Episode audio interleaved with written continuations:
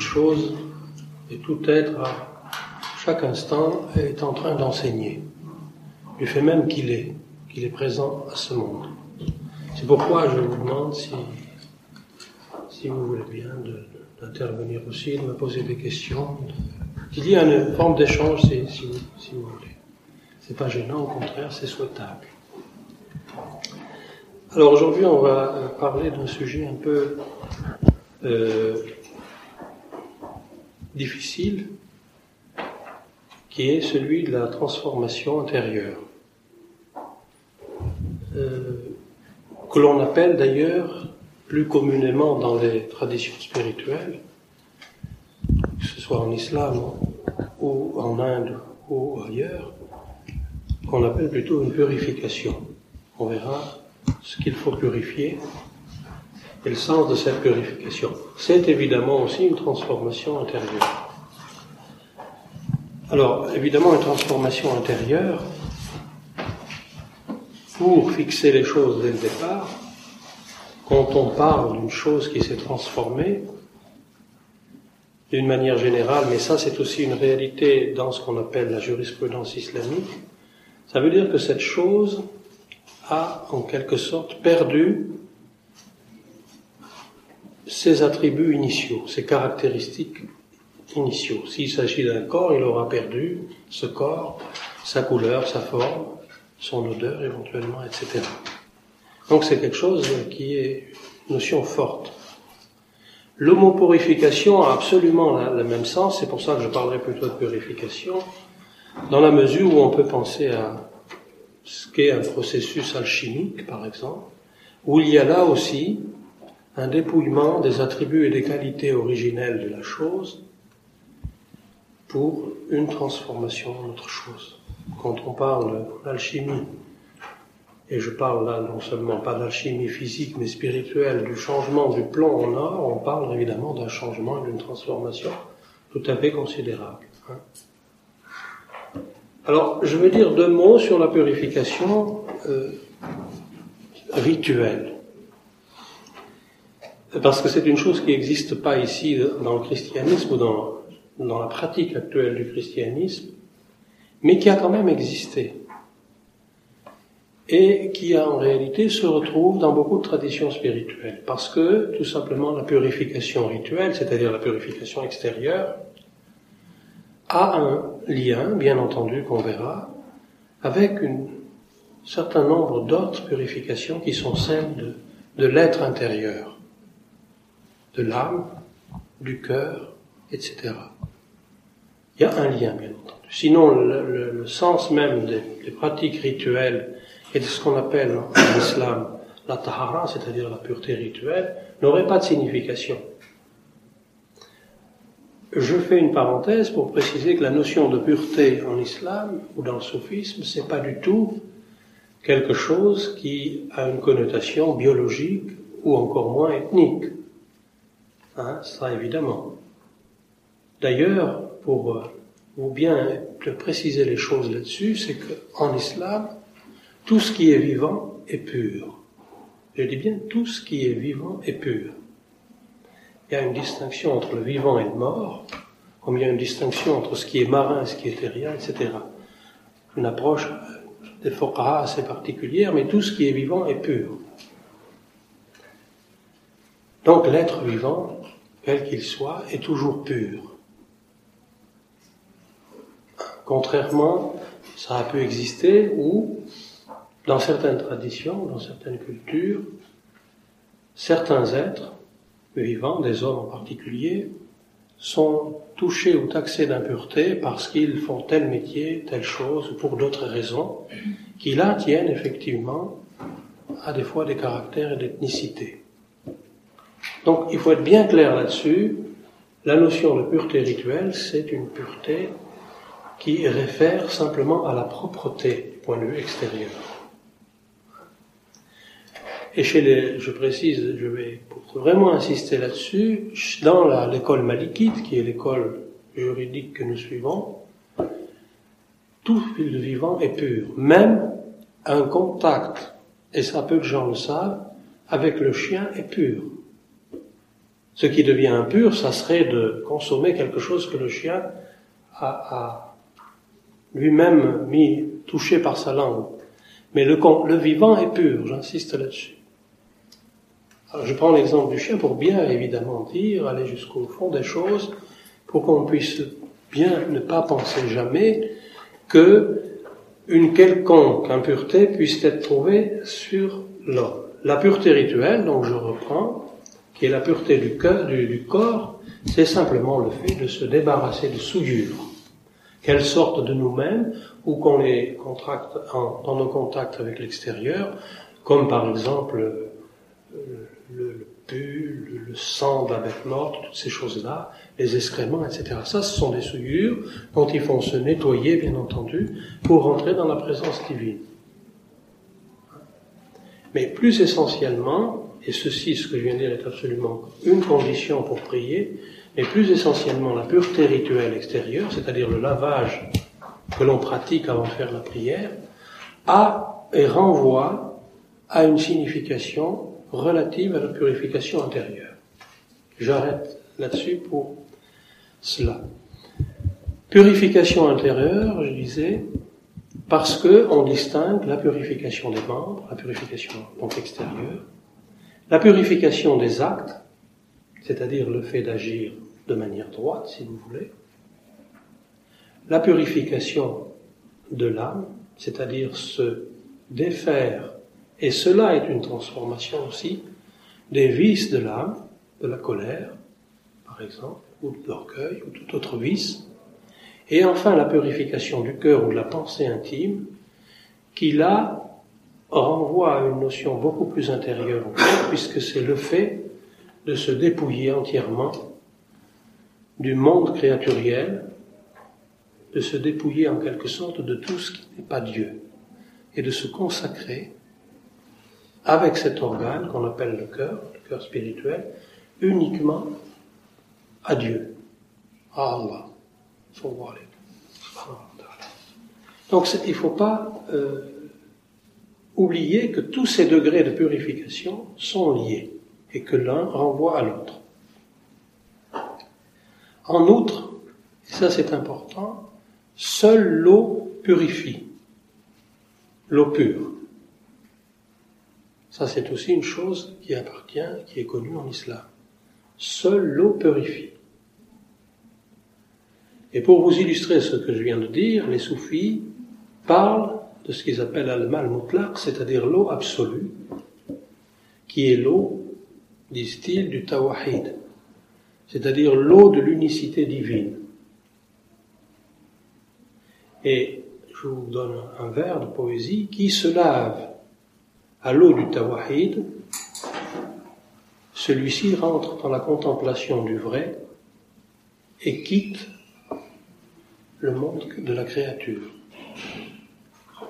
C'est-à-dire que cette eau du Tawhid fait référence et allusion évidemment à la réception et à la vivification du cœur par le secret divin. Certains ont utilisé, je, je le dis ici aussi, l'eau, parler de l'eau de la miséricorde.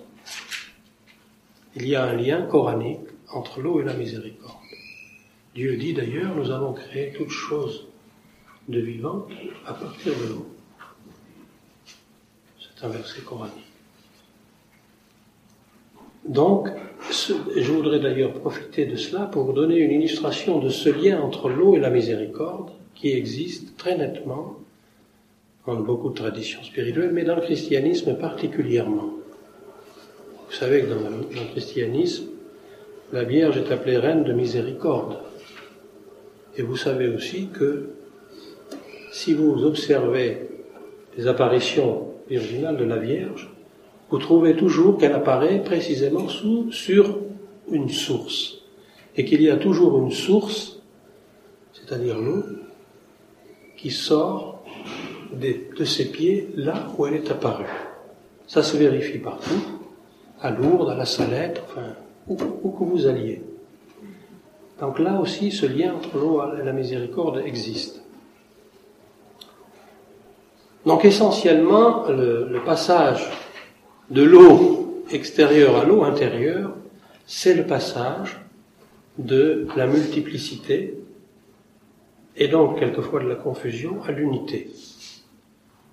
Vous savez, quand le tasawuf, le, soufisme et la science de l'unicité, ce qu'on appelle el tawhid, et le, verbe signifie littéralement, le verbe qui donne tawhid, la racine verbale, unifier. Le fait, l'action d'unifier. l'action de rendre un. Comme l'eau est une d'ailleurs.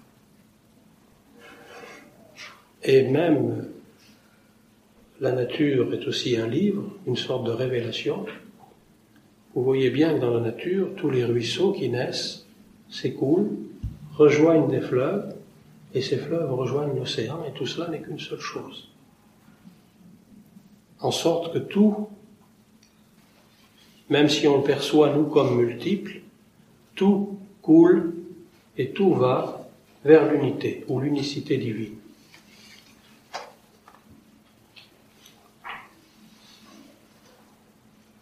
Alors, précisément, pour euh, finir avec la question de l'unité et de l'eau, la connaissance de l'unité, je vous cite un soufi, une phrase que j'ai marquée, est semblable à l'eau qui irrigue l'intérieur et éveille les facultés spirituelles, c'est-à-dire les facultés de l'esprit.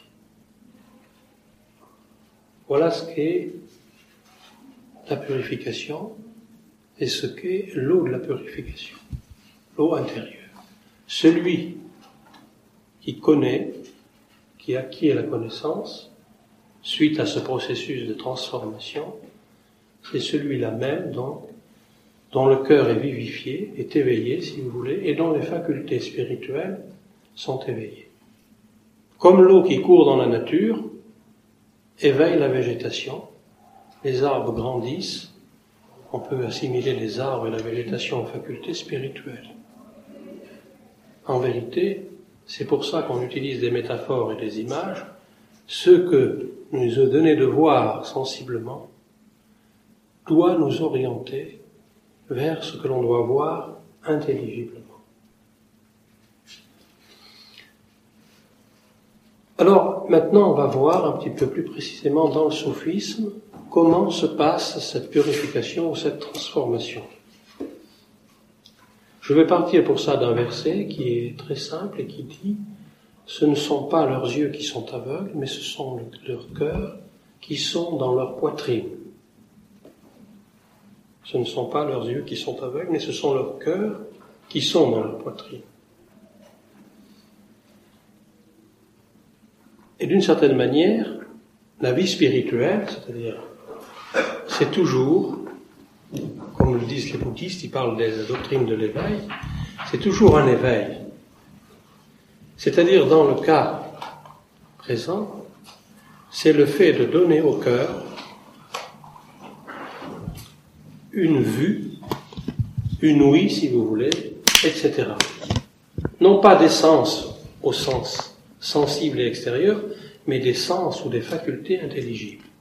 C'est pour ça que le Coran parle de ces cœurs aveugles, qui ne voient rien. Il y a seulement l'œil qui perçoit le sensible, c'est tout.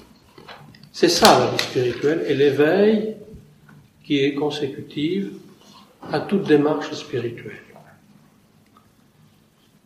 L'expression chez les soufis pour qualifier cet éveil, pour qualifier cette purification, est double il parle de la tasqiya al-nufus ou tasliya al-qulub, c'est-à-dire le fait, littéralement, d'épurer, de purifier l'âme et d'illuminer, c'est assez difficile de traduire, le cœur. Donc, double opération. C'est un travail, donc, qui va consister, la vie spirituelle, à purifier l'âme et à illuminer ce cœur qui est aveugle, qui est enténébré. Ça, c'est une parole soufie qui est effectivement reprise et très connue depuis, toujours. Alors on va essayer de parler un peu de, l'âme qu'il faut purifier, on va parler du cœur et finalement de la constitution un petit peu intérieure de l'homme. Parce que c'est un sujet important et évidemment qui n'est pas abordé autre part que dans les textes soufis.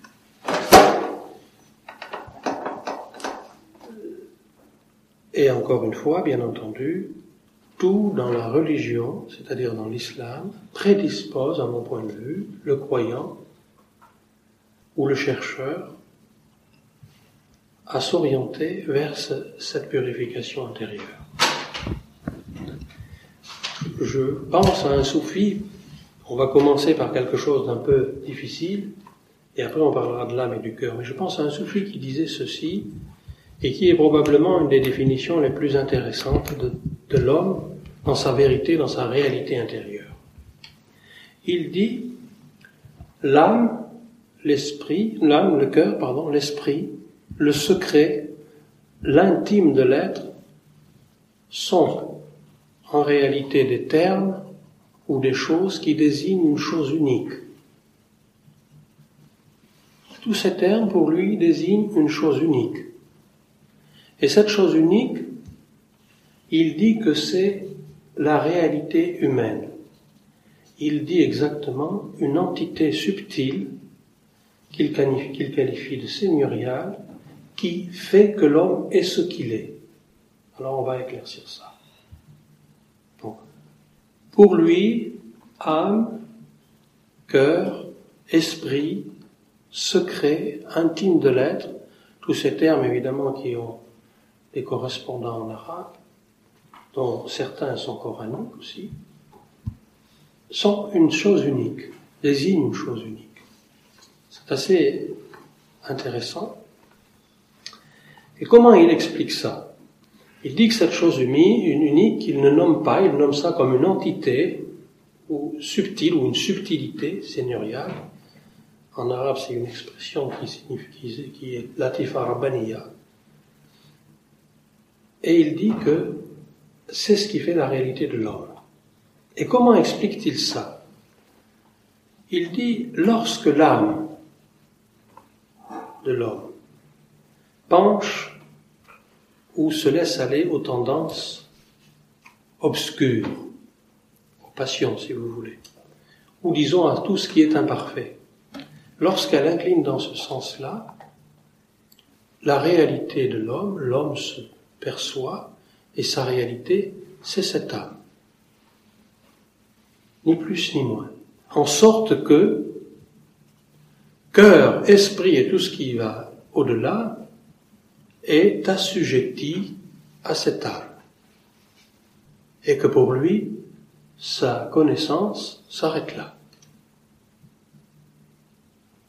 Si par contre, il s'élève et qu'il passe de ce que ce soufi appelle du stade de la, de l'islam à ce qu'on appelle l'iman, c'est-à-dire à la foi, alors c'est le cas où l'âme, qu'on appelle dans le Coran, dans le Coran, fait le Coran, al-nafs lawama, l'âme qui se repent, qui se blâme, qui se retourne donc vers le Seigneur, cette âme donc s'élève et à ce moment-là, dit-il, elle se détache de ses passions et on la, nomme cœur. Et la réalité de l'homme, c'est cela. Si, plus profondément encore, cette orientation vers Dieu devient une connaissance, non pas encore une connaissance parfaite, mais une connaissance sur laquelle il y a encore une cicatrice, c'est-à-dire une trace d'ignorance, alors la réalité, cette entité de l'homme devient esprit. Et si la perfection est atteinte, le degré de l'intime de l'être, alors à ce moment-là, c'est le degré que les soufis ont appelé al-Aïsan, c'est-à-dire l'excellence dans l'adoration, dans le comportement et dans la connaissance. Encore une fois, ce que je viens vous dire, de vous dire, est appuyé, comme le font souvent les soufis, sur le fameux hadith de Jibril qui parle de l'islam, le degré du culte, le degré donc de, la pratique extérieure, puis de la foi, puis de ce qu'on appelle l'ihsan, c'est-à-dire l'excellence, qui est le degré de la connaissance de l'unité aussi. Donc, ce qui est essentiel là-dedans, si vous voulez, c'est cette idée que l'être humain, sa réalité intérieure, si vous voulez, ne peut être appréhendé que selon sa caractéristique intérieure. Si il s'adonne aux passions et s'il se contente de son état d'ignorance, et c'est d'ailleurs la raison pour laquelle, le verset du Coran que je vous ai cité, dit bien, ce sont les cœurs qui sont aveugles, qui sont dans leur poitrine, à sudo. C'est-à-dire que les poitrines sont le degré tout à fait extérieur de la religion. Parce que dans même la terminologie coranique, il y a sudur, il y a nafs, il y a le qalb, et il y a roh. Et il y a aussi d'autres degrés plus hauts, et notamment ce qu'on appelle l'aube dans le langage coranique, c'est-à-dire la quintessence, l'essence. Et donc, dans ce verset, celui qui s'en, tient à, aux choses extérieures, disons, à la connaissance des choses extérieures, reste intérieurement un être chez lequel on localise le cœur, si vous voulez, au niveau de la poitrine. Et là, on touche à quelque chose qui est proche finalement de certains enseignements du yoga, il faut le dire, parce que ces différentes localisations dont je vous ai parlé, bien que dans le soufisme elles ne soient que rarement ramenées au corps, si on voulait les ramener au corps, on, aurait effectivement une représentation un peu semblable à ce que sont les chakras dans la doctrine hindoue. Bien entendu. Et ceci n'est pas sans exister dans le soufisme oriental, c'est-à-dire dans des régions comme par exemple l'Asie centrale, en, particulier, ou du moins exister. D'ailleurs, les soufis dans ces régions, dans ces régions, je, le signale au passage, euh, indiquent ce qu'ils appellent justement des lataïfs, des centres subtils, sur lesquels, pendant la récitation du zikr, des invocations, ils demandent aux disciples de se concentrer. Et il leur désigne, le maître désigne aux disciples ici des centres précis sur lesquels il doit se concentrer. Enfin, c'est toute une science immense. D'autant plus que dans le soufisme, ces centres sont rattachés dans, ces cas de figure à une typologie spirituelle prophétique, en plus. C'est pour ça que c'est aussi une science vaste. Alors on va parler de l'âme parce que évidemment, quand on parle de, purification de l'âme, il faut quand même savoir de quoi il s'agit un petit peu. Parler de l'âme et du cœur en particulier. Qu'est-ce que c'est que l'âme? Ce qu'on appelle en, arabe un nafs. Il y a beaucoup de termes dans le Coran. Il parle de nafs amaratu bisso, nafs lawama, nafs mutmaina. Il y a beaucoup de termes hein, qui désignent donc aussi une sorte d'ascension de l'âme qui accompagne justement cette purification. Au départ, chez tout le monde, il n'y a pas d'exception à cela, L'âme, la seule exception qu'on pourrait admettre, c'est évidemment chez les hommes qui sont détenteurs de la prophétie, qui eux ne sont pas concernés par cela. Mais c'est finalement la seule exception. L'âme est définie, j'aime beaucoup cette définition, par l'ensemble des, des pensées blâmables, des mauvaises pensées. Et qu'est-ce que c'est dans ce cas de figure que les mauvaises pensées? C'est tout ce qui émane des caprices, des mauvaises habitudes, des jugements erronés qu'on porte sur les uns et les autres, évidemment les médisances en font partie, des a priori. Et tout ce, cortège de choses qui constituent en réalité l'épaisseur même de ce qu'on appelle l'ego. J'aime pas ce mot, mais bon, on l'utilise, ou du moi, si vous voulez, et qui est quelque chose de fort chaotique, en effet, et qui constitue, on le dira, le voile même dans une voie spirituelle de l'homme. C'est ce à quoi se confronte l'homme. Tout cela, c'est en particulier ce qu'on appelle les mauvaises habitudes, qui sont non pas seulement extérieures, des habitudes, mauvaises habitudes gestuelles ou de comportement, mais qui sont aussi intérieures, des habitudes mentales. Ça, c'est un obstacle étonnant. Et un soufi dit que le tasawuf commence par la rupture des, mauvaises habitudes. Il dit même la rupture des habitudes, tout simplement. Et toutes ces choses dont j'ai parlé constituent, je le dis encore, l'épaisseur de l'ego, toutes ces manifestations de l'ego, manifestations égotiques, sont ce qui rend l'être aveugle. Aveugle en toutes choses. Aveugle quant à la connaissance des autres,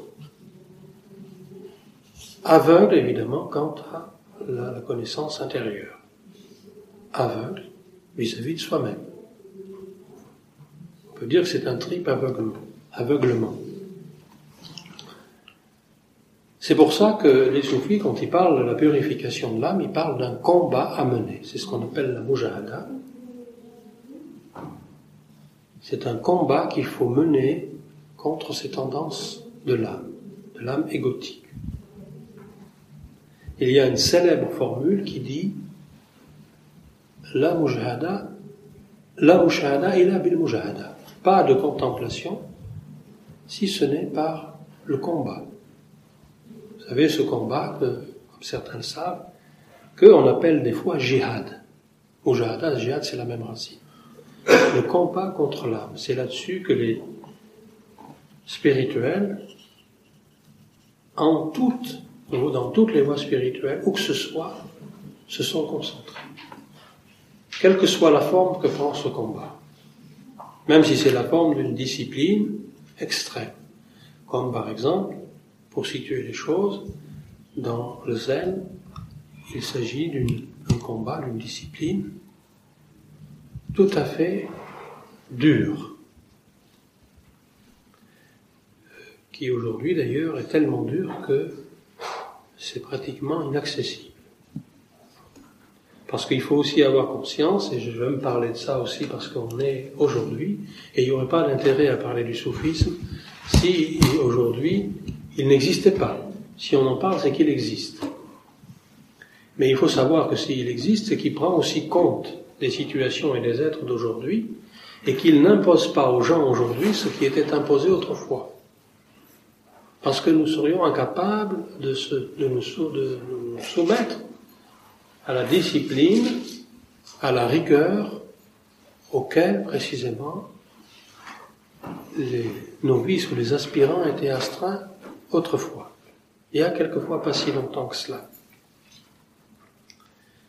Donc cette purification de l'âme, c'est le fait de conduire une âme d'un état qu'on a appelé Amarato Bissou, selon l'expression, c'est-à-dire qui commande le mal, littéralement, à un état de pacification.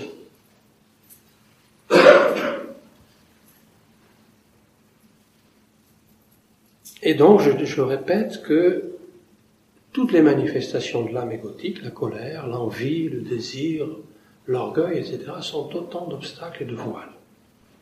Et c'est de cela, évidemment, qu'il faudra bien se dépouiller. Maintenant, parlons un peu de l'esprit, puisque vous savez que les philosophes ont entretenu une confusion absolument étonnante entre l'âme et l'esprit, et je me défie même à quiconque qui a lu par exemple Descartes, un des fondateurs de la philosophie moderne, je défie à quiconque qui lit Descartes de pouvoir y voir clair dans cette question. Malheureusement.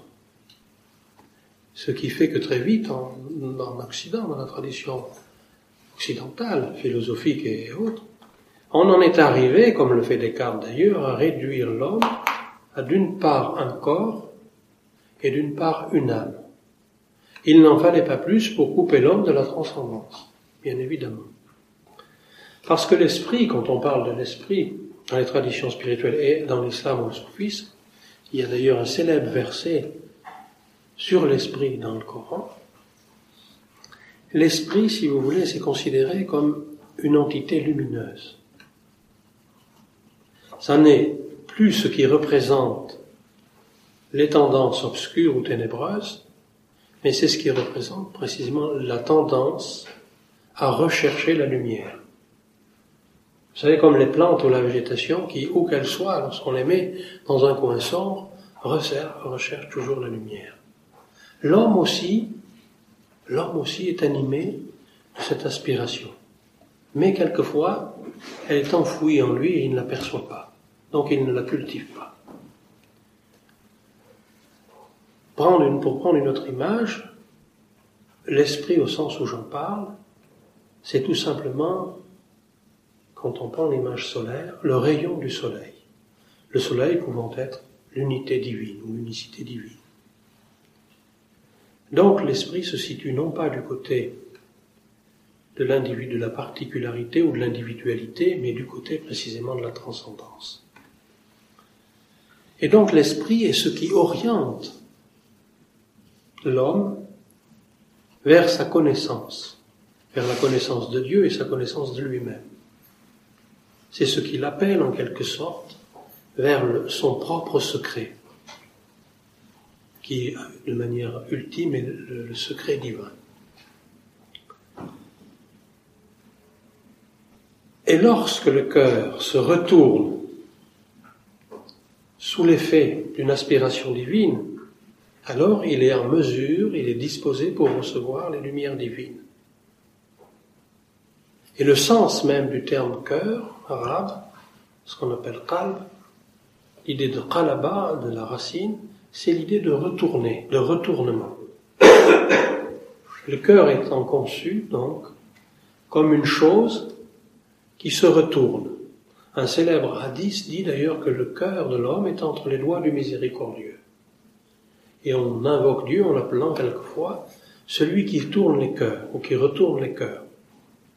C'est cette capacité du cœur à se retourner, si vous voulez, vous pouvez avoir une représentation, qui fait que il est à la fois susceptible d'être influencé par ce que le, le communique l'âme, et donc d'être souillé par les passions de l'âme, et par tout ce que l'âme lui donne d'informations provenant des sens externes, mais il peut aussi se retourner et être donc illuminé par les lumières divines.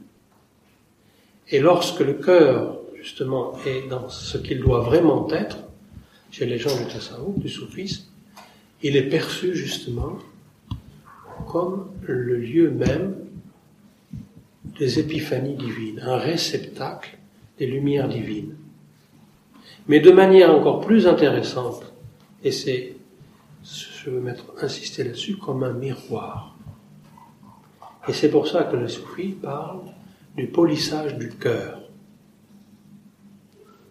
Polir le cœur, ça signifie cela. Ça signifie l'orienter de manière à ce qu'il soit en contact avec ce qui est céleste, avec les lumières de l'esprit, justement. Et lorsqu'il est dégagé en lui-même de toutes les images créaturielles, de toutes les impressions qui lui viennent de l'âme ou de l'extérieur, il peut jouer le rôle d'un parfait miroir. Et un miroir, comme vous le savez, ne fait que refléter les, choses que l'on met devant lui. Alors que lorsque le miroir est brisé, c'est un peu l'idée, les choses se reflètent, mais d'une manière non conforme à ce qu'elles sont il y a la brisure.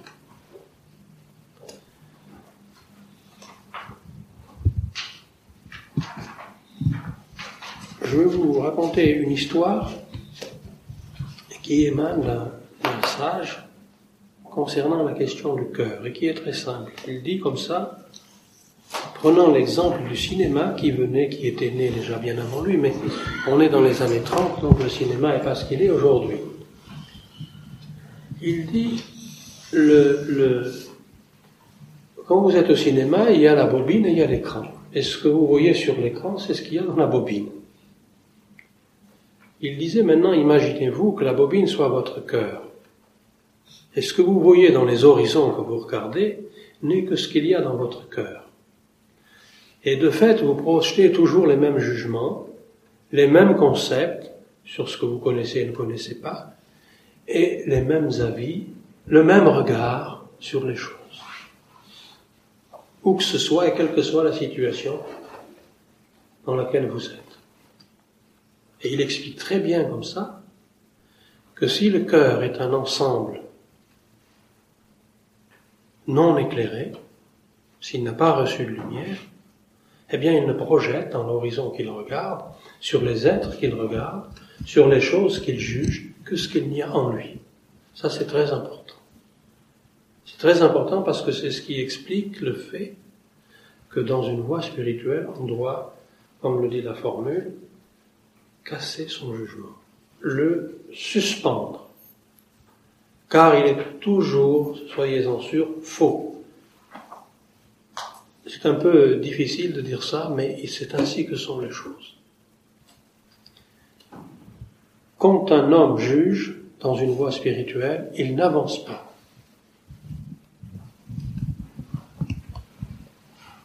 Ça, c'est extrêmement important.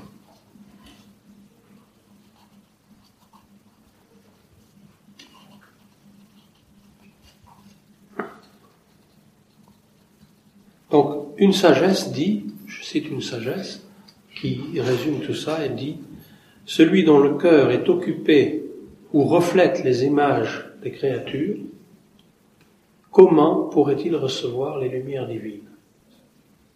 Refléter les images des créatures, comprenez bien ce que ça veut dire, c'est très simple en réalité. Ce sont les gens qui, comme on en voit quotidiennement, se préoccupent beaucoup plus de ce que font les gens, de ce que disent que de même, qui par là même d'ailleurs les juges aussi, et qui sans arrêt évidemment sont dans ce jeu.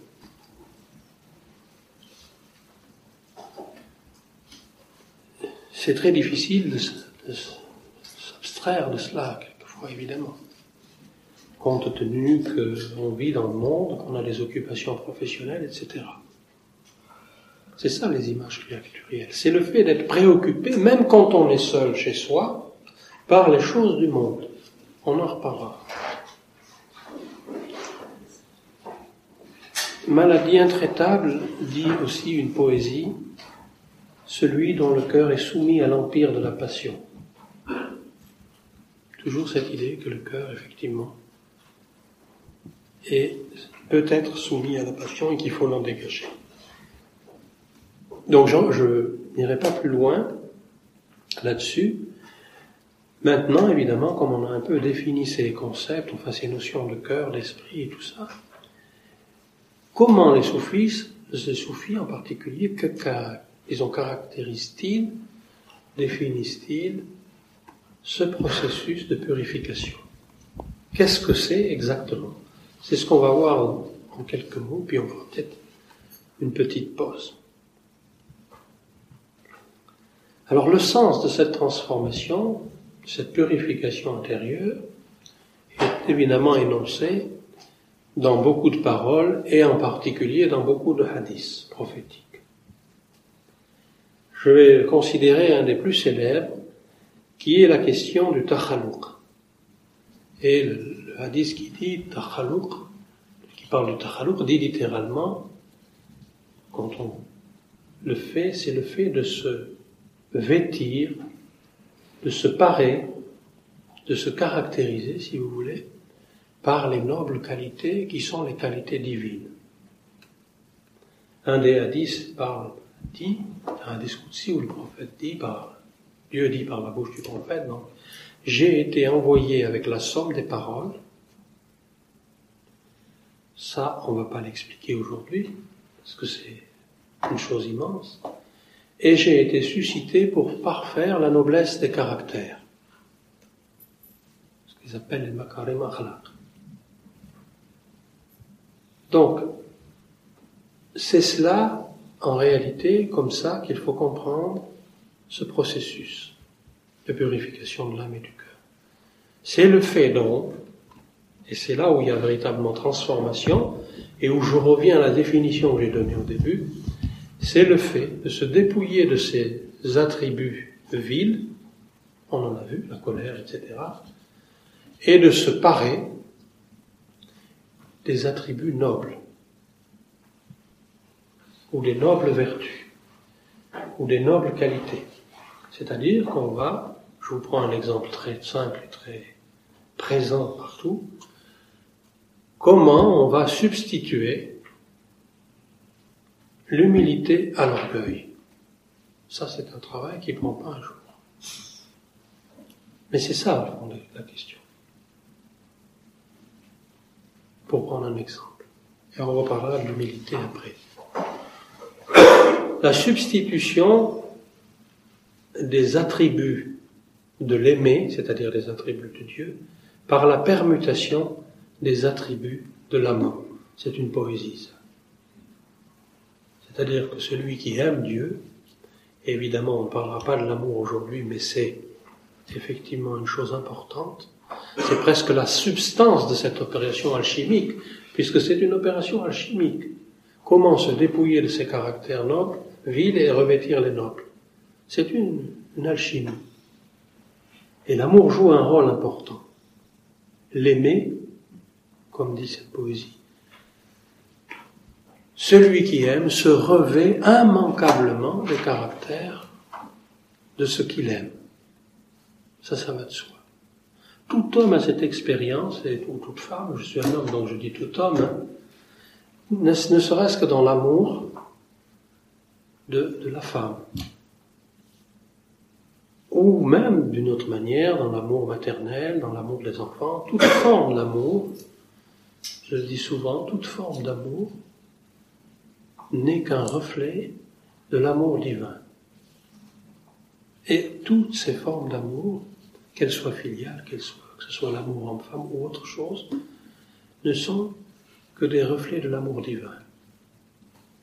Le seul problème, c'est qu'on l'amour, comme ça se passe souvent et en particulier entre les parents et les enfants, devient, perd véritablement cette nature et devient finalement un amour que je qualifie là de possessif.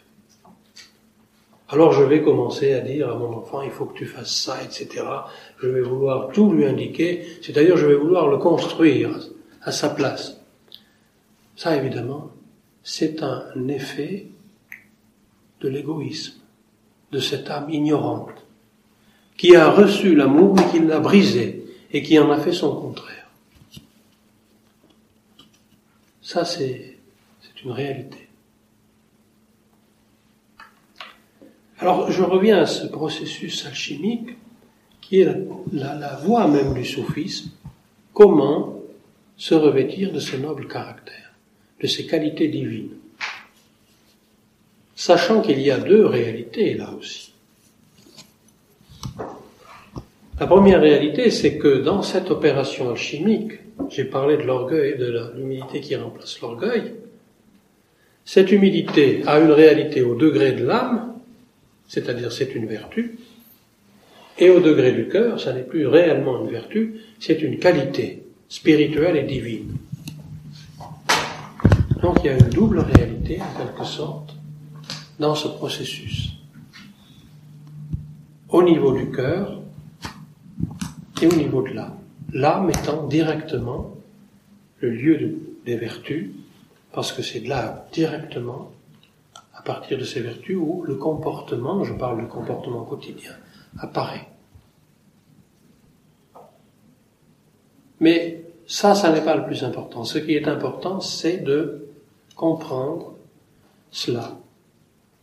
Bien qu'on n'ait pas encore tout compris, parce que encore une fois, on peut parler de cette alchimie, de cette substitution entre les caractères nobles et les caractères vils. Néanmoins, on peut se poser la question, comment les qualités divines peuvent-elles, en quelque sorte, devenir la parure de l'homme ou de l'être? Parce que ce qui est divin, les qualités divines, ne saurait jamais être vu comme ça, de manière extérieure, de la même façon qu'on ne voit pas Dieu extérieurement, puisque les attributs nobles et les qualités divines, ce sont les attributs divins. la générosité divine, par exemple. On parlera de ça tout à l'heure. Et là, je fais une transition. C'est que le pivot de cette alchimie et de cette transformation, c'est en islam. Ça, c'est fondamental. On est là au cœur des choses, c'est la servitude. La notion de abd, le serviteur.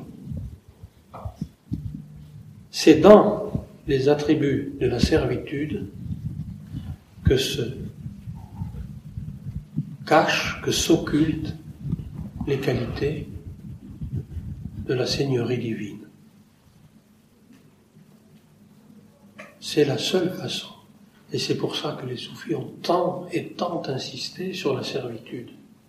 Ce qu'on appelle l'abd, la notion de abd, de oboudiya. Ils disent toujours la station du tasawuf, lorsqu'elle est atteinte, c'est la station de la servitude. Et ceci, encore une fois, est corroboré par beaucoup de textes. C'est une idée bien entendu très courante. L'homme est d'abord abd en islam. Et dans un hadith encore une fois, je vous répète, c'est encore un hadith c'est-à-dire que c'est Dieu qui parle par la bouche du prophète sallallahu alayhi wa sallam.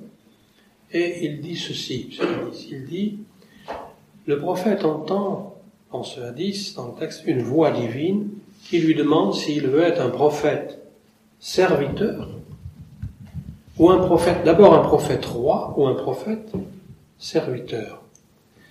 Prophète roi comme Suleiman ou comme Seigneur Daoud.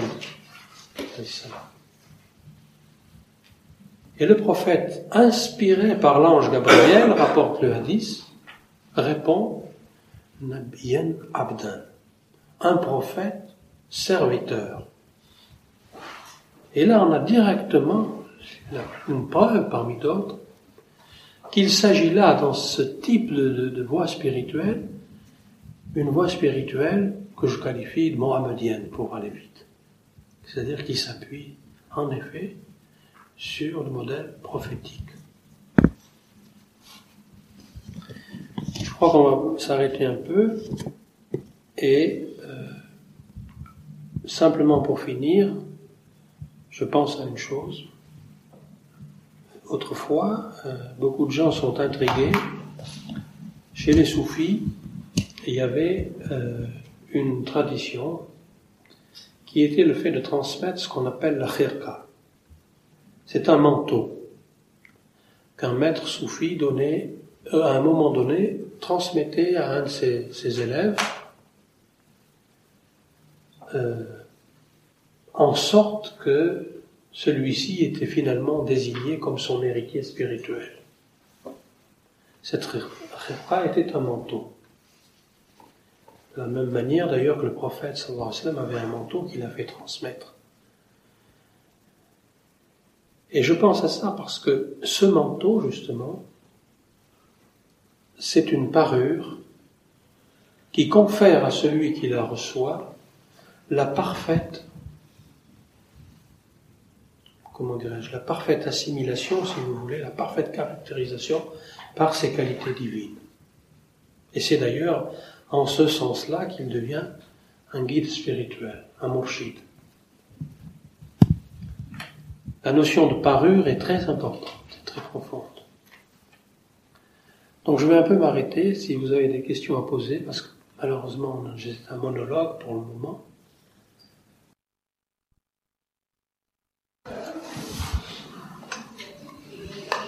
sais pas si quelqu'un veut voir. Première question Oui. Est-ce que vous pourriez revenir, on pourrait revenir très rapidement sur le rapport entre l'eau et la miséricorde? Eh bien, il y a plusieurs points voit pour cela, mais on peut repartir de cette idée coranique que de l'eau nous avons fait toutes choses vivantes.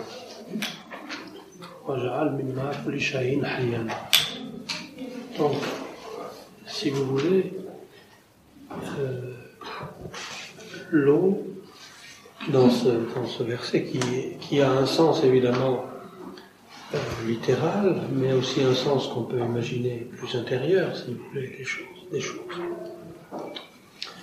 puisque les choses vivantes ne sont pas seulement les choses qui ont un corps ou euh, qui sont vivantes telles qu'on l'entend ici-bas, n'est-ce pas? Mais l'eau et la miséricorde, si vous voulez, sont liées d'une part parce que le rôle de la miséricorde, le rôle de l'eau par exemple, entre autres, dans l'univers sensible, c'est-à-dire eu égard aux hommes, eu égard aux animaux, eu égard à la végétation, et même aux, minéraux probablement, est un rôle semblable à celui qu'a la miséricorde dans l'économie générale de la création, si vous voulez. C'est pour ça, c'est aussi le sens même de ce verset.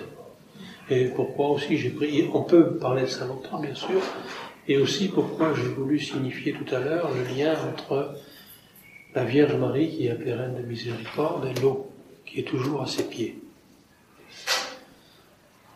Quelquefois, on utilise cette image aussi, qui est une autre image, euh, utilisée par un soufi syrien. Bien sûr, vous savez aussi l'importance que peut avoir l'eau dans le désert par rapport à des pays comme ici. Euh, on voit immédiatement dans le désert c'est palpable que l'eau c'est la vie, beaucoup plus facilement qu'ici. Mais néanmoins, on voit partout que sans eau, rien ne pousse, sans la conjugaison du moins de l'eau et du soleil. Mais un soufi, par exemple, et c'est ce qui rattache, je parlais tout à l'heure de l'eau absolue, du secret, ce secret donc qui se sent transmet depuis le prophète et même depuis Allah par l'intermédiaire du prophète jusqu'aux hommes ici-bas, ce secret donc qu'on appelle cire qui vivifie l'homme, qui éveille les cœurs, est quelquefois comparé à une eau que les maîtres soufis ou les êtres spirituels transportent dans toutes les contrées de la terre, comme si vous voulez l'image de l'irrigation, comme les canaux d'irrigation transportent l'eau pour arroser toutes les régions. Et dans cette image, ce sont les maîtres spirituels, les, enfin les, êtres Dieu, les anges spirituels, qui jouent le rôle finalement de cette canalisation, qui transportent l'eau partout dans le monde. Et il est difficile, très, la voie c'est ça, si vous voulez, il est très facile d'expérimenter la soif, au sens physique et spirituel, surtout encore une fois quand on est dans le désert, il est beaucoup plus difficile d'aller la trouver de trouver pure. Même si ça nous paraît, non, évident, matériellement parlant aujourd'hui. Et donc, toute la voie et toute la recherche, c'est cela, c'est après avoir expérimenté ce besoin d'eau, cette soif, comment aller la trouver? Comment trouver l'oasis? Où elle est? Ou d'une autre manière, comment va-t-elle venir à nous? Qui va nous l'apporter?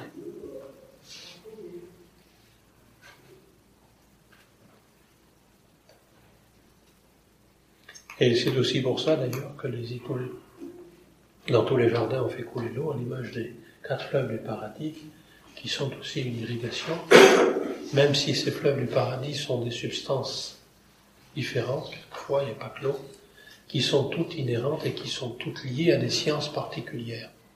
L'eau, il se trouve que c'est véritablement la science de la métaphysique, comme dit ici, c'est-à-dire du tawahid, ilm. Le vin, ce qu'on appelle le vin, c'est la science des états spirituels. Le ruisseau de miel dont il est question dans le Coran, c'est ça, c'est la science des notifications de la loi, etc., etc. Chaque breuvage a de ce point de vue-là un sens.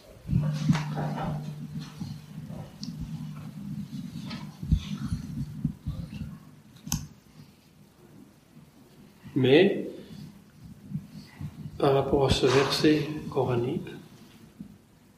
Euh, et c'est là aussi où quelquefois il y a dans le Coran des choses qui sont absolument actuelles, puisqu'aujourd'hui on a parmi toutes sortes de craintes qui existent, il y a cette crainte d'un manque d'eau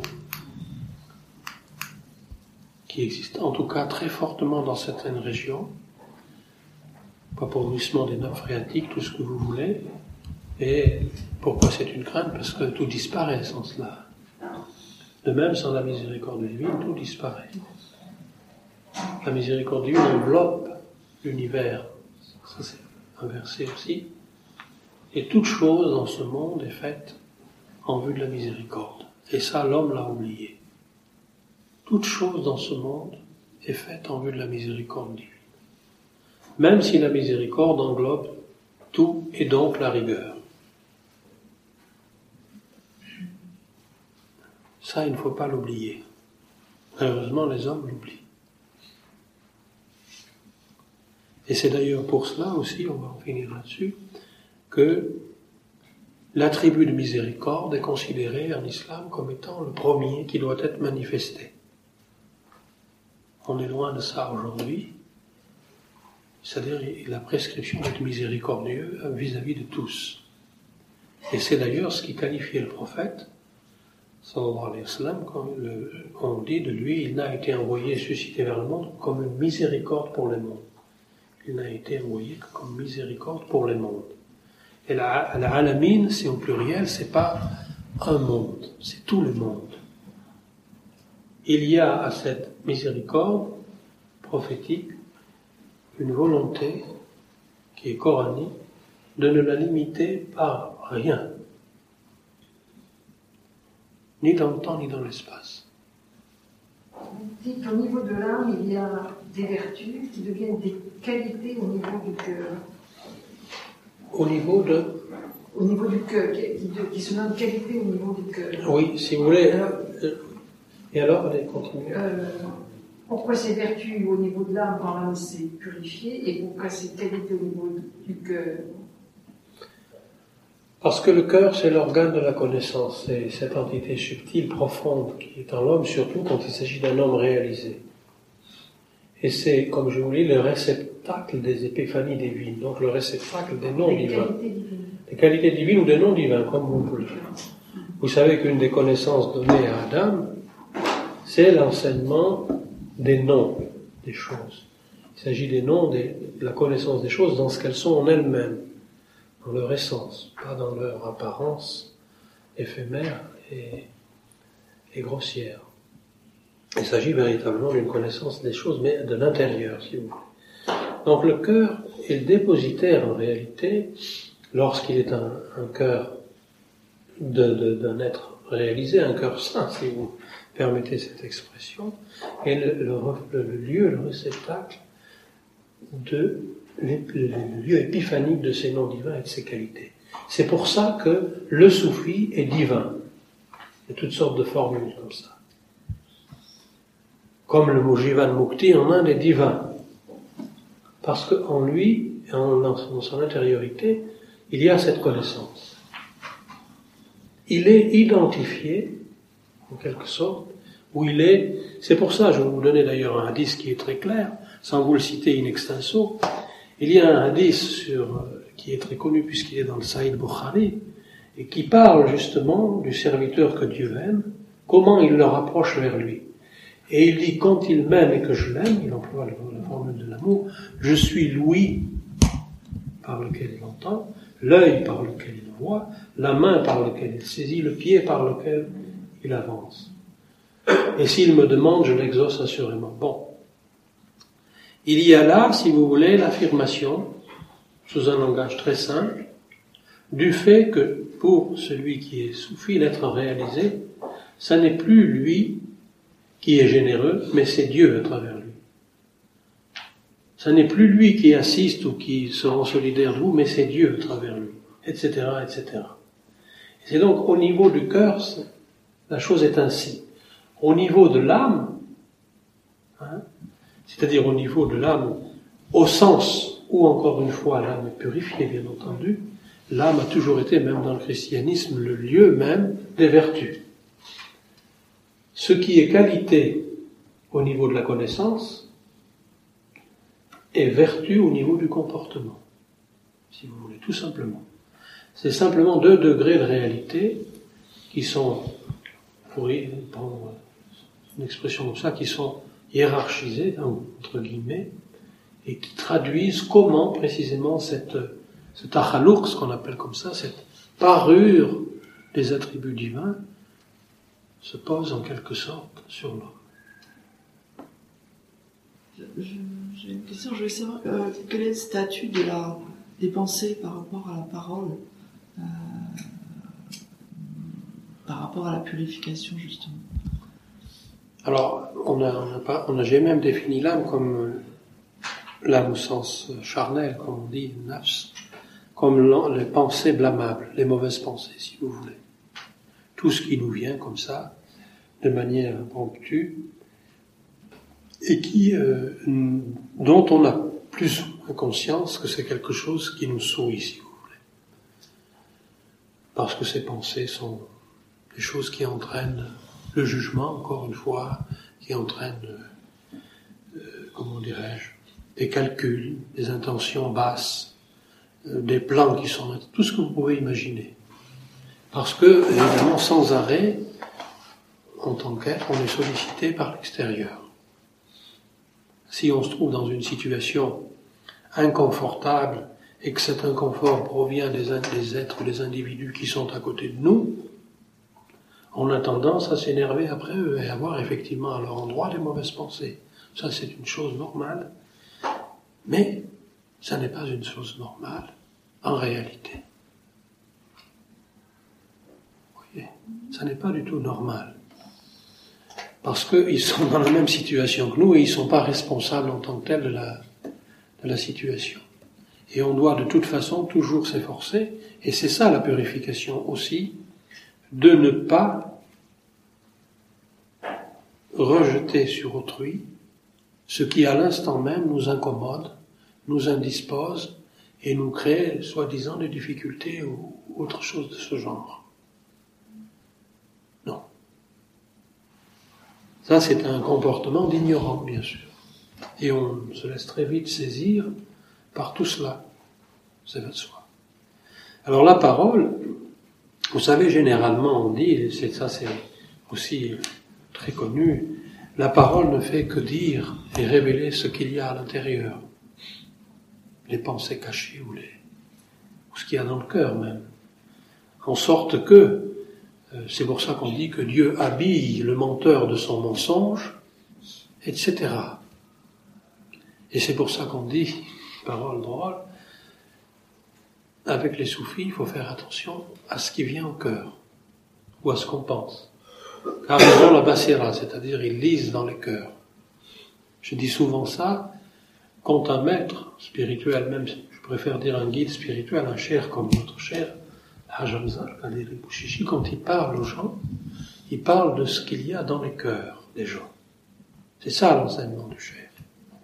Il ne parle pas des choses dans leur, encore une fois, dans leur apparence extérieure, il parle toujours de ce qu'il y a dans le cœur des gens. Et ça, les gens, chacun à son tour, le sentent. C'est comme ça que le, le, prophète agissait avec les compagnons, et c'est comme ça qu'il les a guéris de leur maladie. Parce que ces paroles sont des remèdes.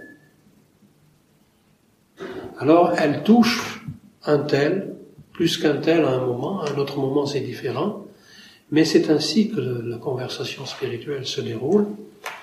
Encore une fois, celui qui est connaissant ne parle que de ce que les cœurs contiennent. Les cœurs, en tant qu'ils sont l'organe de la connaissance, c'est là où même, comme on l'a dit tout à l'heure, le réceptacle divin. Dans le cœur physique, il y a un lien avec le cœur physique, un lien subtil. C'est pas faux de dire ça. Bien que le cœur spirituel n'ait rien à voir avec le cœur physique, bien sûr. Mais il y a un lien du fait que, par exemple, quand on pratique la religion, euh, quand la foi elle-même, quand on goûte la foi et qu'elle réchauffe, cette chaleur se sent déjà au niveau de la poitrine.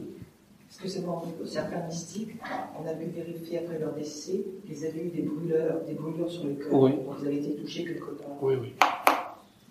Certains mystiques, oui. Ça, c'est inhérent euh, parce que chaque voie mystique, si vous voulez, est un petit peu caractérisée par à la fois ses moyens et ses méthodes. Mais il y a des voies où c'est tout ce que vous dites tout à fait vrai. En tout cas, sans parler de brûlure comme ça, une des sensations de brûlure sont effectivement perçues et senties par certaines personnes, pas tous, qui pratiquent la vocation de ce qu'on appelle zikr avec assiduité. Effectivement. Et encore une fois, je vous rappelle que c'est intéressant dans la, dans la mesure où on dit que le feu purifie. D'une certaine manière, la connaissance est aussi un feu qui purifie les choses de ce qu'elles sont en elles-mêmes au début, quoi, dans leur grossièreté. Les expériences sont innombrables, mais tout cela n'est que expérience, et ça n'est pas le but, encore une fois, d'une voie spirituelle. Le but d'une voie spirituelle, il faut le rappeler sans cesse, ou de cette démarche, c'est comme un voyage. Si vous faites un voyage, vous partez de, Paris, vous allez à Rome, votre but c'est Rome.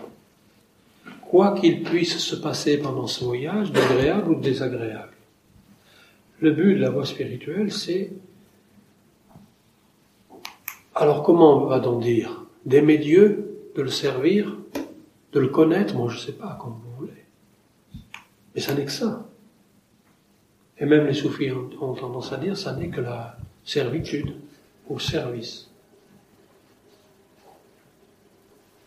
Si on s'intéresse en effet au phénomène, comme il y en a qui le font, ça existe, généralement on finit par s'égarer. Si vous voulez, pour prendre une anecdote, c'est comme l'histoire que raconte euh, ce, personnage très sulfureux qui s'appelle Tillen Spiegel. Lui, il part dans un voyage, il a un but et il débarque dans une auberge où il y a une très belle hôtesse et il oublie complètement son but. Il reste là. C'est ce qu'il ne faut pas faire. Une autre question de curiosité, euh, si vous n'avez pas le temps de répondre, c'est pas grave. Euh, vous avez parlé que dans l'Église catholique, au, au moins au, départ, il y avait des rites de purification. Euh, oui. Avec l'eau, oui. dans les, ça, c'est exclusivement connu par la tradition monastique. Par certaines traditions monastiques, en particulier les cisterciens. les cisterciens, oui. Ah Mais on ne sait finalement qu'assez peu de choses de ce que pouvait être tout cela. Euh, Et ça a été abandonné euh, au cours des siècles oui, d'une certaine manière, mais ça, ça tient à l'économie même du christianisme et à la, à la manière dont le christianisme, en tout cas, a restitué et voulu faire vivre, en quelque sorte, la spiritualité christique. L'histoire du christianisme est une chose complexe qui a, où il y a plusieurs ruptures. Vous savez très bien qu'au début, entre le début, le troisième siècle, le dixième et le dix-septième, il y a de grandes différences il y a aussi cet enfoncement, euh, ça se voit très bien dans l'art, à partir d'une certaine époque, dans une spiritualité de la souffrance. Parce que si vous remontez à l'époque médiévale et en amont, vous ne trouvez pas cette représentation du Christ souffrant. Par exemple. Ne trouvez pas. En fait, notre monde d'Occident n'est pas justement euh, en Orient c'est la transfiguration d'un côté, de l'autre côté, c'est la souffrance. Ouais, ben oui, c'est justement la transfiguration, je pensais en dire un mot à la fin.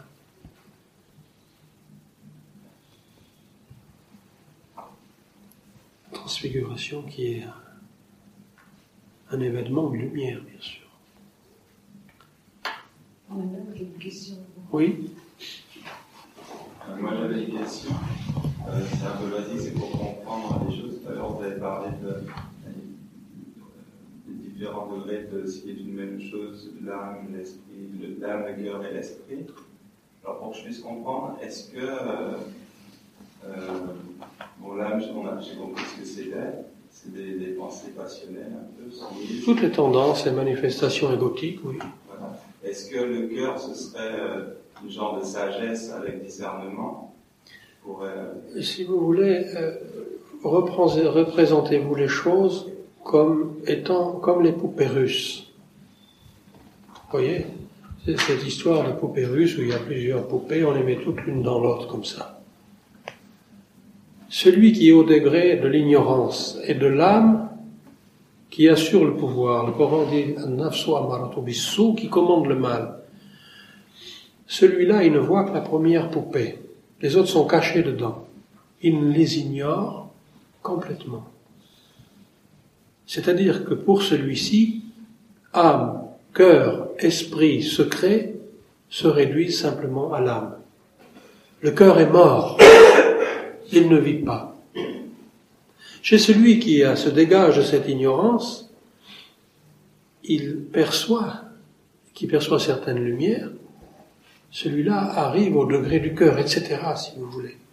Quand le, le soufi qui dit ça dit que toutes ces choses désignent une même chose, tous ces mots, tous ces termes, ce qu'il veut tout simplement dire, c'est que l'ignorant est au niveau de la poitrine, c'est-à-dire au premier degré, il n'a qu'une connaissance sensible, c'est celle que lui donnent les membres extérieurs, et ainsi de suite en montant, disons dans une forme d'évolution, plutôt de ce qu'on appelle tarti, d'élévation spirituelle. Vous comprenez? Mais pourquoi il a dit ça? Pour expliquer simplement que la réalité de l'homme est ce qu'il est, ce qu'il connaît. C'est l'identité de l'être et du connaître chez les anciens. Si vous ne connaissez rien, vous êtes au degré le plus bas de ce qu'on appelle nafs, la nafs charlet, point final. Si vous développez votre connaissance, alors l'âme se purifie. Je vais vous donner aussi un autre exemple pour vous expliquer ça, qui est encore une, métaphore soufie, qui essaie d'illustrer la situation du cœur par rapport à l'âme et à l'esprit. Et qui fait référence en réalité à ce qu'on trouve dans les mythologies, quand vous étudiez les mythologies, vous voyez toujours que la cosmogonie commence par un combat entre les ténèbres et la lumière. Partout nous sommes aussi nous-mêmes ténèbres et lumière, effectivement. Les alchimistes même séparaient l'homme en deux, avec c'est pas aussi, c'est pas aussi géométrique, bien sûr. Et c'est, là-dessus qu'ils ont mis, euh, enfin, enseigné l'existence de courants subtils qui montent et qui descendent, etc. Donc l'homme lui-même est lui-même le théâtre de cette opposition lumière-ténèbres. Alors les soufis, par une métaphore, illustrent la position du cœur, qui en réalité la seule chose qui est considérée comme un organe de connaissance. Et ils disent l'âme et l'esprit s'affrontent pour la possession de la maison du cœur. Et euh, dans cet affrontement, il y a évidemment celui qui prédomine. Et si c'est l'âme, l'âme charnelle au sens, disons, ténébreux, prédomine, alors à ce moment-là, elle informe le cœur de tout ce qui est ténébreux et le cœur se voile. Il n'a plus aucune disposition ni à la recherche divine, ni à la connaissance, ni même à la vertu. Si par contre c'est l'esprit qui l'emporte, et qui arrive en quelque sorte à pénétrer dans cette maison du cœur, le cœur est illuminé. Donc certains ont mis en, avancé, pour donner une autre explication d'une autre façon, cette, euh, ce combat, qui fait aussi référence au combat dont on a parlé contre l'âme. C'est la même chose en réalité, mais exprimée d'une autre, d'une autre manière. Et, vous vous souvenez que j'ai dit au sujet de Descartes, Lorsque l'homme s'en tient aux choses extérieures et qu'il vit un petit peu de la manière végétative ou animale, eh bien, il arrivera à la conclusion de Descartes, ou bien il identifiera son être au corps, la fameuse identification du moi au corps, ou au mieux il identifiera son moi à ce qu'on appelle l'âme en philosophie, c'est-à-dire quelque chose d'un peu plus subtil, qu'on arrive mal à définir, que Descartes a défini comme une étendue, une chose absolument absurde, je m'excuse, mais on n'en arrivera que là, c'est tout. C'est pour ça que je vous ai pris l'exemple de ces poupées russes ou de ces enveloppes. Il faut d'abord purifier la première pour que la deuxième apparaisse, et ainsi de suite. Vous voyez Et celui qui purifie l'une après l'autre ces enveloppes, qui sont toutes autant de voiles, eh bien, sa réalité s'identifie à la dernière de ces enveloppes qu'il a purifiée, si vous voulez. Qu'il a purifiée. Le cœur, cette, cette, cette chose pouvant toujours être appelée le cœur, bien sûr.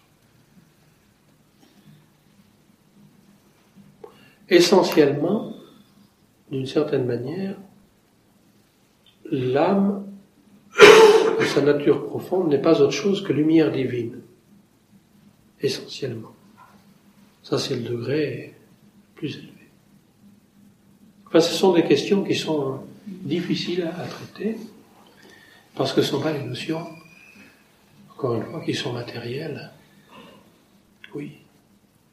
Tout à l'heure, vous avez fait allusion, du moins, au chakra euh, de la tradition indienne. Donc, euh, euh, est-ce qu'on peut dire que le sophisme a privilégié le chakra du cœur, parce que c'est aussi un chakra Oui. Et, à quoi correspond le fait On pourrait dire pourquoi est-ce que, du moins, dans, soufisme qu'on connaît, enfin, de l'Ouest, mm-hmm.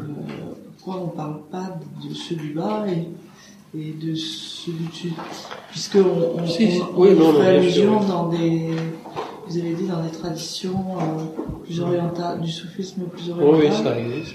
Euh, pourquoi est-ce que dans le soufisme auquel on fait référence là je pense euh, en fait on, on, centre euh, on centre sur le cœur en fait sans oui mais le cœur en correspondance avec ce que je viens de dire de dire, qui aussi peut être assimilé à la conscience.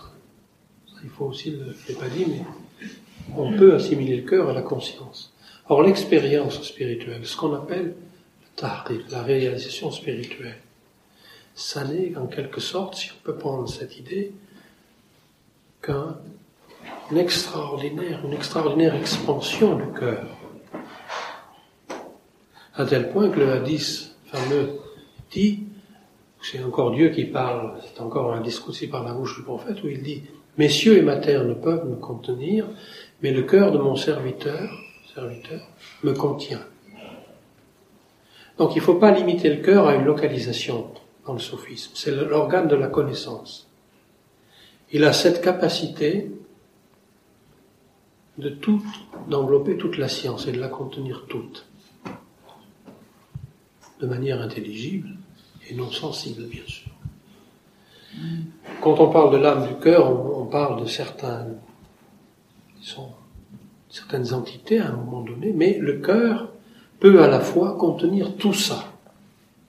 Donc le cœur peut avoir deux sens. Il peut désigner à un moment donné quelque chose que l'on placerait entre l'âme et l'esprit, comme on l'a vu dans la métaphore tout à l'heure, mais il peut désigner aussi ce qui, comme dans le Hadith Qudsi, englobe toute la connaissance. Il y a, il faut jamais attacher chez les soufis un terme ni à une localisation, ni à un sens définitif. Et ce que, la parole que je vous ai dite, lorsque tous ces mots signifient en réalité, c'est ça. C'est ça.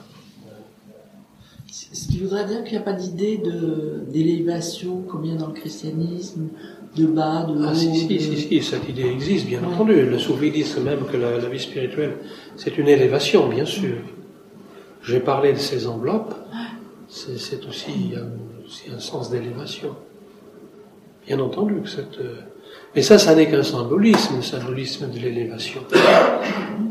Dieu est là, est là, est là, est là, n'est-ce pas? Donc, ça n'est qu'encore un symbolisme. Dieu est partout là où vous êtes.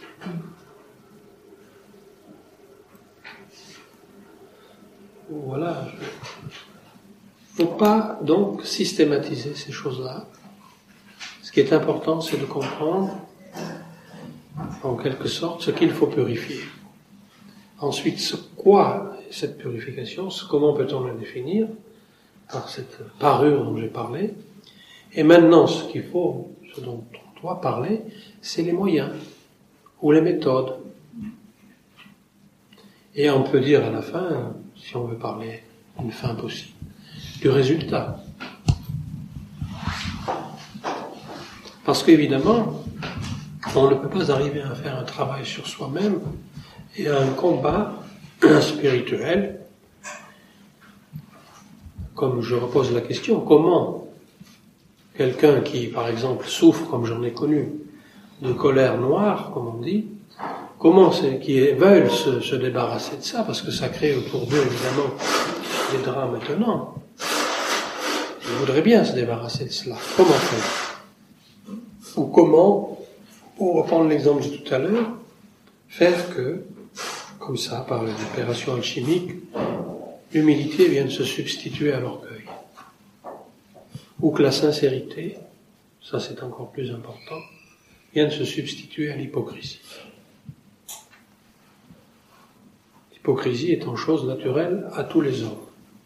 C'est une chose pour les soufis qui est naturelle à tous les hommes. L'hypocrisie. Et pour tous les sages de la terre d'ailleurs. C'est la même chose. Un soufi disait que la, voie spirituelle, c'était passer de l'hypocrisie naturelle à la sincérité spirituelle. Ce passage. Il y a une alchimie aussi. Alors je vais vous parler de la, des méthodes, enfin, on ne va pas du tout détailler ça, parce que ça serait lent. Mais qu'est-ce qui est nécessaire, en quelque sorte, quels sont les moyens qui sont donnés à l'homme pour euh, se purifier? Vous savez très bien que une tradition spirituelle ou une religion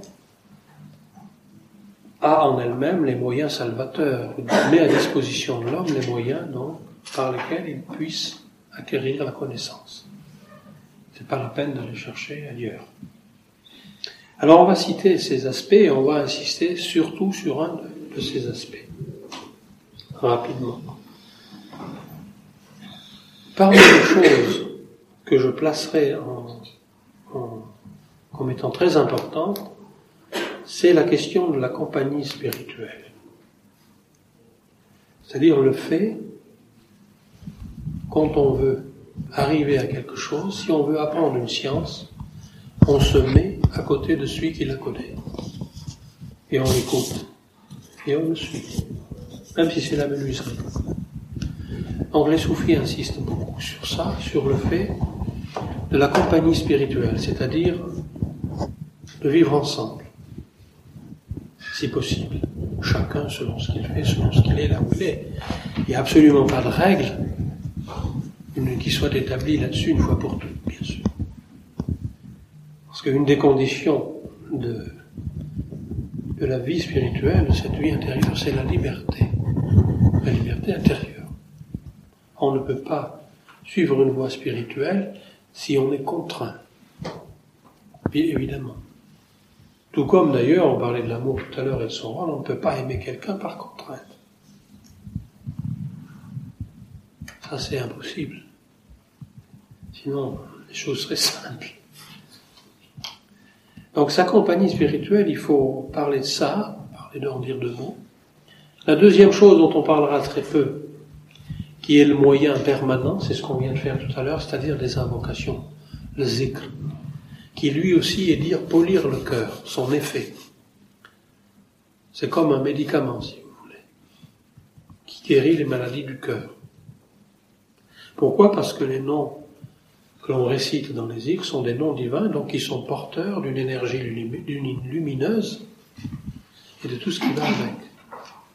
C'est cette énergie qui nous donne à la fois une force spirituelle et qui nous nourrit. Et puis on parlera, sur de quoi j'insisterai encore plus, sur la mise en pratique des vertus. On a parlé des vertus. Bon. Parce que la question qui se pose, si vous prenez l'exemple de la générosité, vous voyez effectivement différents cas de générosité devant vous, mais qu'est-ce qu'est réellement comment faut-il être pour réellement être généreux? Sachant que, comme on l'a dit précédemment, toute générosité qui se fait avec une intention, c'est-à-dire l'intention de recevoir quelque chose en retour, n'est plus de la générosité. Au lieu d'être un égoïsme brutal et grossier qui s'affirme, c'est une autre forme beaucoup plus, subtile d'égoïsme, puisqu'on attend un retour. Donc ça, c'est pas véritablement une générosité, même si elle existe et même si elle a une utilité sociale. Bien sûr. On parle assez souvent de nos jours, du reste, de ces donateurs qui donnent, on le dit explicitement, pour se soulager la conscience ou pour satisfaire leur conscience. Bon, ils donnent un petit quelque chose et après, ils ferment la porte. Ça n'a évidemment rien à voir avec une générosité au sens dont les traditions spirituelles en parlent. Alors, revenons à la compagnie spirituelle. Là encore, il y a une référence coranique qu'il faut citer et où Dieu donne l'injonction d'être avec les sadiqoun, les sadiqin. c'est-à-dire de fréquenter les sadiqin. Les sadiqin, ce sont les gens qui sont sincères, qui sont purs. C'est à leur contact, bien évidemment, qu'on peut s'imprégner de certains comportements. La première chose dont on, que l'on prend ces, ces gens-là, et qui est essentielle, c'est la himma, ce qu'on appelle la himma, c'est-à-dire, comme je l'ai dit tout à l'heure, l'aspiration spirituelle. Ces gens-là communiquent une énergie qu'ils portent en eux, qui nous pénètre imperceptiblement et qui nous donne nous-mêmes cette, cette énergie. On se l'approprie. C'est comme s'il la partageait avec nous.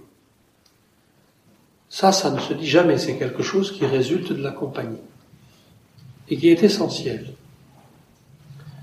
On ne va pas parler de beaucoup de choses. La deuxième chose qui est nécessaire dans le processus de purification et qu'on acquiert dans la compagnie, c'est ce qu'on appelle l'adab, les convenances spirituelles. L'homme a un comportement généralement grossier, il a besoin d'être épuré. C'est comme la pierre que l'on taille pour mettre dans le mur ou la brique. On ne peut pas la prendre brute, il faut la tailler. Comme c'est ainsi. Et le soufisme, pour une grande partie, c'est l'acquisition, dans le temps, avec l'effort et la patience, de ces convenances spirituelles qu'on appelle adab. Alors on découvre qu'il y a des convenances avec ses frères, qu'il y a des convenances avec les hommes, ceux qui ne sont pas avec nous, qu'il y a des convenances avec les animaux, qu'il y a des convenances avec celui qui est notre guide, qu'il y a des convenances avec le prophète, quand on fait la prière du prophète par exemple, et bien sûr des convenances avec Allah. Toutes ces sortes de convenances qu'on ne connaît pas et qui requièrent une forme de concentration sur la manière dont on agit et ce que l'on fait, qui requiert une attention, concentration attention, aussi bien dans les actes rituels, la prière, etc., que dans ce que l'on fait quotidiennement. Ça, c'est indispensable.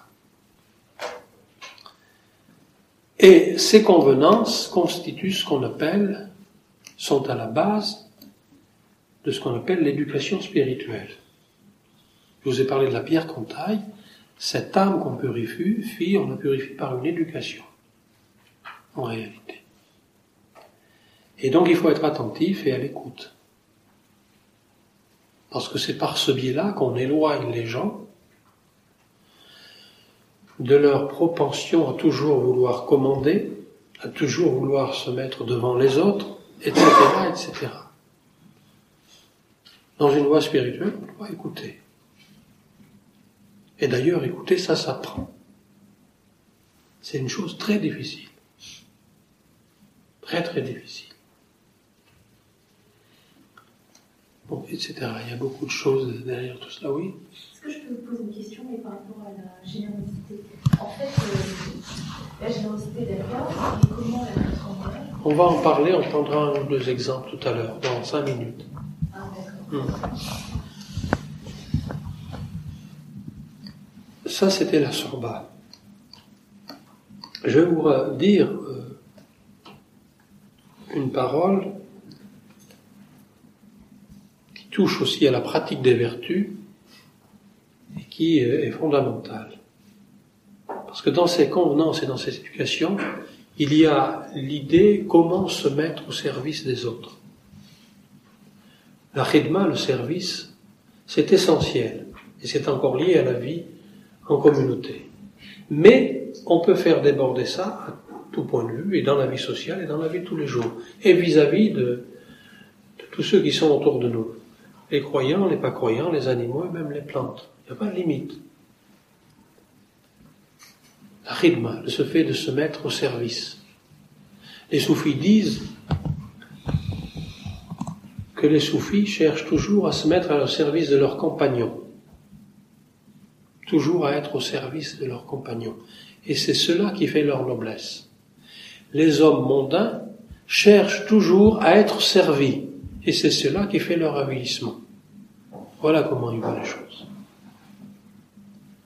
Dans l'époque actuelle, on aime surtout être servi. Je dirais malheureusement. Et on s'en prive pas quand on peut. Donc, cet exercice de, service de l'autre est fondamental parce qu'on va voir pourquoi.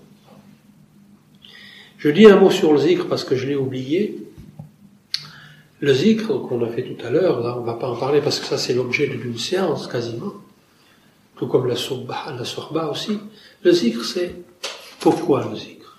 Je vous ai dit effectivement la raison de l'invocation et les noms divins et ce qu'ils apportent. Et l'énergie qui véhicule, l'énergie lumineuse qui véhicule, nous tire vers le haut en nous brisant, si vous voulez, les chaînes d'attache aux réalités sensibles. On quitte ce qu'on appelle le domaine sensible et affectif. Ça la fonction du zikr. Comment fait-on cela? On fait cela avant tout, encore une fois, par l'effort, par la concentration et l'orientation. C'est la pratique du zikr qui nous apprend à nous concentrer sur ce que l'on récite d'abord et sur Dieu ensuite. Et c'est par la pratique du zikr qu'on s'oriente vers Dieu. Parce que c'est un petit peu comme lorsqu'on récite un nom divin ou un zikr, c'est comme si celui-ci prenait place en nous et nous transforme en ce qu'il est lui. C'est comme un peu si on devenait nous-mêmes ce nom, ce qui constitue en effet une orientation vers Dieu. En arabe, c'est très clair. Vous avez le zakir, celui qui fait le zikr. Vous avez le zikr, qui est le lien, et le mazkour, celui qui est invoqué, Dieu. Vous voyez que c'est trois mots de la même racine. Et les soufis disent, le, zikr est parfait lorsqu'il ne reste que le mazkour, l'invoqué. C'est-à-dire que le, zakir et le zikr se sont en quelque sorte éteints dans celui qui est invoqué. Voilà, c'est ça, c'est le degré de la perfection dans le zikr. Donc c'est pour ça que c'est dans la voie spirituelle le moyen de purification central. Il n'y a rien, il n'y a aucune voie spirituelle qui puisse se dispenser de cela. Et même en Inde, comme vous le savez, on pratique cela sous la forme de ce qu'ils appellent des mantras, qui sont communiqués comme ça. Et en tout cas, il y a toujours dans les traditions spirituelles, vous connaissez aussi les formules dans le bouddhisme, cette idée de communication d'une formule, d'un nom, qui effectivement est censé en quelque sorte, nous éteindre dans la réalité que nous invoquons. Alors je vais en revenir maintenant à la pratique des vertus et au service pour en finir avec la servitude. Parce que c'est cela aussi indispensable à la purification. Une chose ne suffit pas. Vous savez très bien que dans la vie, même quand on est malade, on a souvent besoin de plusieurs médicaments. Si Dieu le veut, un seul suffit, bien entendu. Il n'y a pas de règle non plus. Alors, pour introduire cette, encore une fois, je le ferai par un indice, la signification même de la pratique des vertus. Qu'est-ce que c'est que mettre une vertu en pratique, la générosité par exemple? Qu'est-ce que c'est que se mettre au service des autres? Il y a une parole, un indice qui dit que celui qui met en pratique ce qu'il sait, Dieu lui fait hériter d'une science qu'il ne connaît pas. Celui qui met en pratique ce qu'il sait, Dieu lui fait hériter d'une science qu'il ne connaissait pas. Voilà le hadith. Mettre en pratique ce que l'on sait, évidemment, c'est mettre en pratique ce que l'on nous a enseigné de bon. Par exemple, le fait d'être généreux. Avec encore une fois, toutes les difficultés qu'il y a à faire cela. Et toute la facilité qu'il peut y avoir à le faire lorsque il y a une connaissance, justement, qui s'est installée. Alors, on va essayer de, dire, de voir ce que veut dire ce hadith. Ce hadith, il est très simple. L'idée est là. Celui qui met en pratique une vertu et qui s'efforce de la pratiquer, je parlais de la générosité, je peux parler de notre vertu, l'assistance ou la solidarité. Que se doit-il se passer? Comment les choses sont conçues? Tout simplement, il se peut les choses sont dans la main de Dieu, que celui qui soit généreux, et même avec un aspect dans cette générosité égoïste, Dieu lui dévoile l'essence même de la générosité, qui est le généreux, le nom divin, le Karim.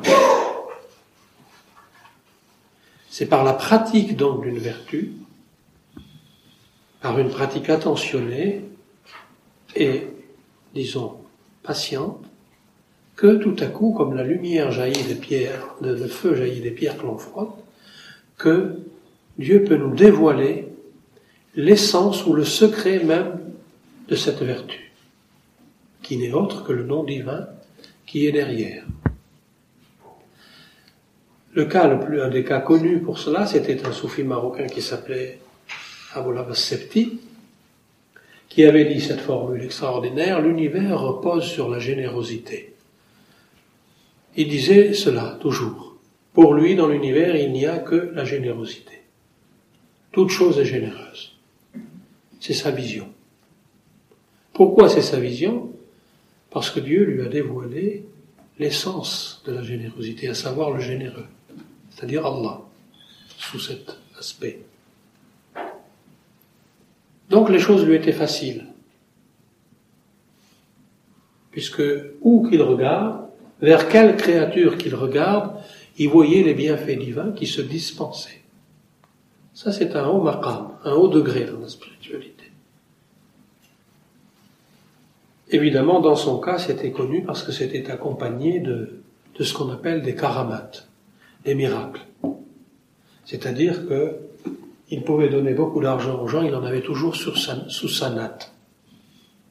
Et quand il a dit que qui veut me succéder, personne d'ailleurs n'a levé le doigt. Mais l'idée qu'il faut retenir, c'est ça. C'est qu'on n'arrive pas à la contemplation comme ça, en s'installant et en dormant, ou en faisant des efforts comme ça, selon notre bon vouloir et selon nos propres choix, on arrive à la contemplation par cette manière. C'est-à-dire mettant en pratique ce que l'on sait. C'est-à-dire les vertus, qu'enseigne le maître. Oui. En fait, ma question plus précisément est, la suivante, elle est très concrète. justement, la valeur de générosité, c'est une valeur qui est très importante pour mes parents, ils me l'ont transmise. Mais je trouve qu'aujourd'hui, notamment sur le lieu de travail, compte tenu des organisations euh, du travail, en fait, euh, il n'est plus possible de garder cette valeur parce que finalement, elle, finit par se transformer en quelque chose de négatif. C'est-à-dire que c'est-à-dire que finalement, on, se retrouve dans une, sorte entre guillemets d'esclavagisme, de servitude par rapport à l'autre. Parce que, euh, je trouve, on est dans un contexte où justement on ne peut pas. C'est par exemple, si je prenais le métro et que, comme mes parents faisaient me demander de faire, et que j'aidais toutes les femmes qui avaient des poussettes, j'aidais toutes les personnes âgées euh, à monter et je demandais aux personnes de leur laisser la place, mon trajet de métro, euh, il est infini et j'arrive pas vraiment à ma destination. Mmh. Donc je me dis, quelle limite donner à cette générosité. Écoutez. À quel moment la pratiquer? Est-ce qu'il faut la pratiquer avec ses proches, ses amis, et se dire avec mes collègues, si un collègue me demande un service, je dis non, sinon le lendemain j'en ai une dizaine qui me demande la même chose. vous voyez, c'est très concret ma question. Ça, ça dépend de ce que vous êtes. D'abord. Ce qui est possible pour quelqu'un ne l'est pas pour l'autre.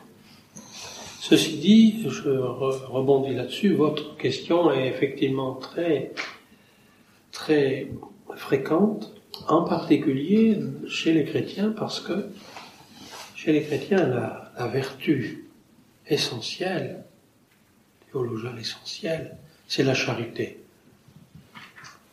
Et beaucoup de chrétiens se plaignent de ça. Mais on a l'impression aujourd'hui que Lorsqu'on veut être charitable, c'est comme quand on lance une balle contre le mur, elle nous rebondit à la figure. C'est évidemment une expérience. On ne peut pas le nier que ce soit une expérience très courante aujourd'hui. Tout simplement parce que le contexte et le milieu est ce qu'il est. Aujourd'hui, on pense à prendre, on ne pense pas à donner. Ça, c'est à peu près le, courant général. Mais bon, les choses sont ainsi. Mais sachez quand même que si en vous-même, vous avez, vous connaissez un petit peu les arcanes de la générosité, parce qu'il ne s'agit pas d'être généreux sans discernement, et dans toutes les situations et à l'égard de n'importe qui. On ne peut faire les choses qu'à la mesure, encore une fois, de ce que l'on est, selon notre maqam, comme disent les soufis. Pas plus, pas moins.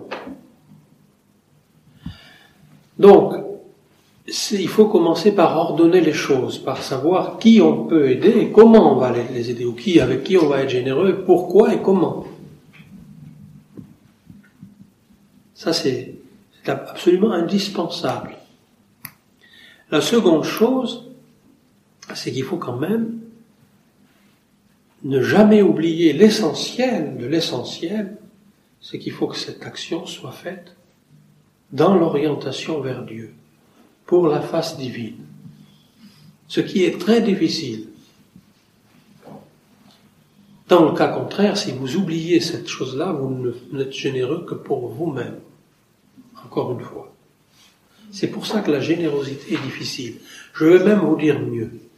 Il faut peut-être à un moment même renoncer à la générosité pour pouvoir la trouver.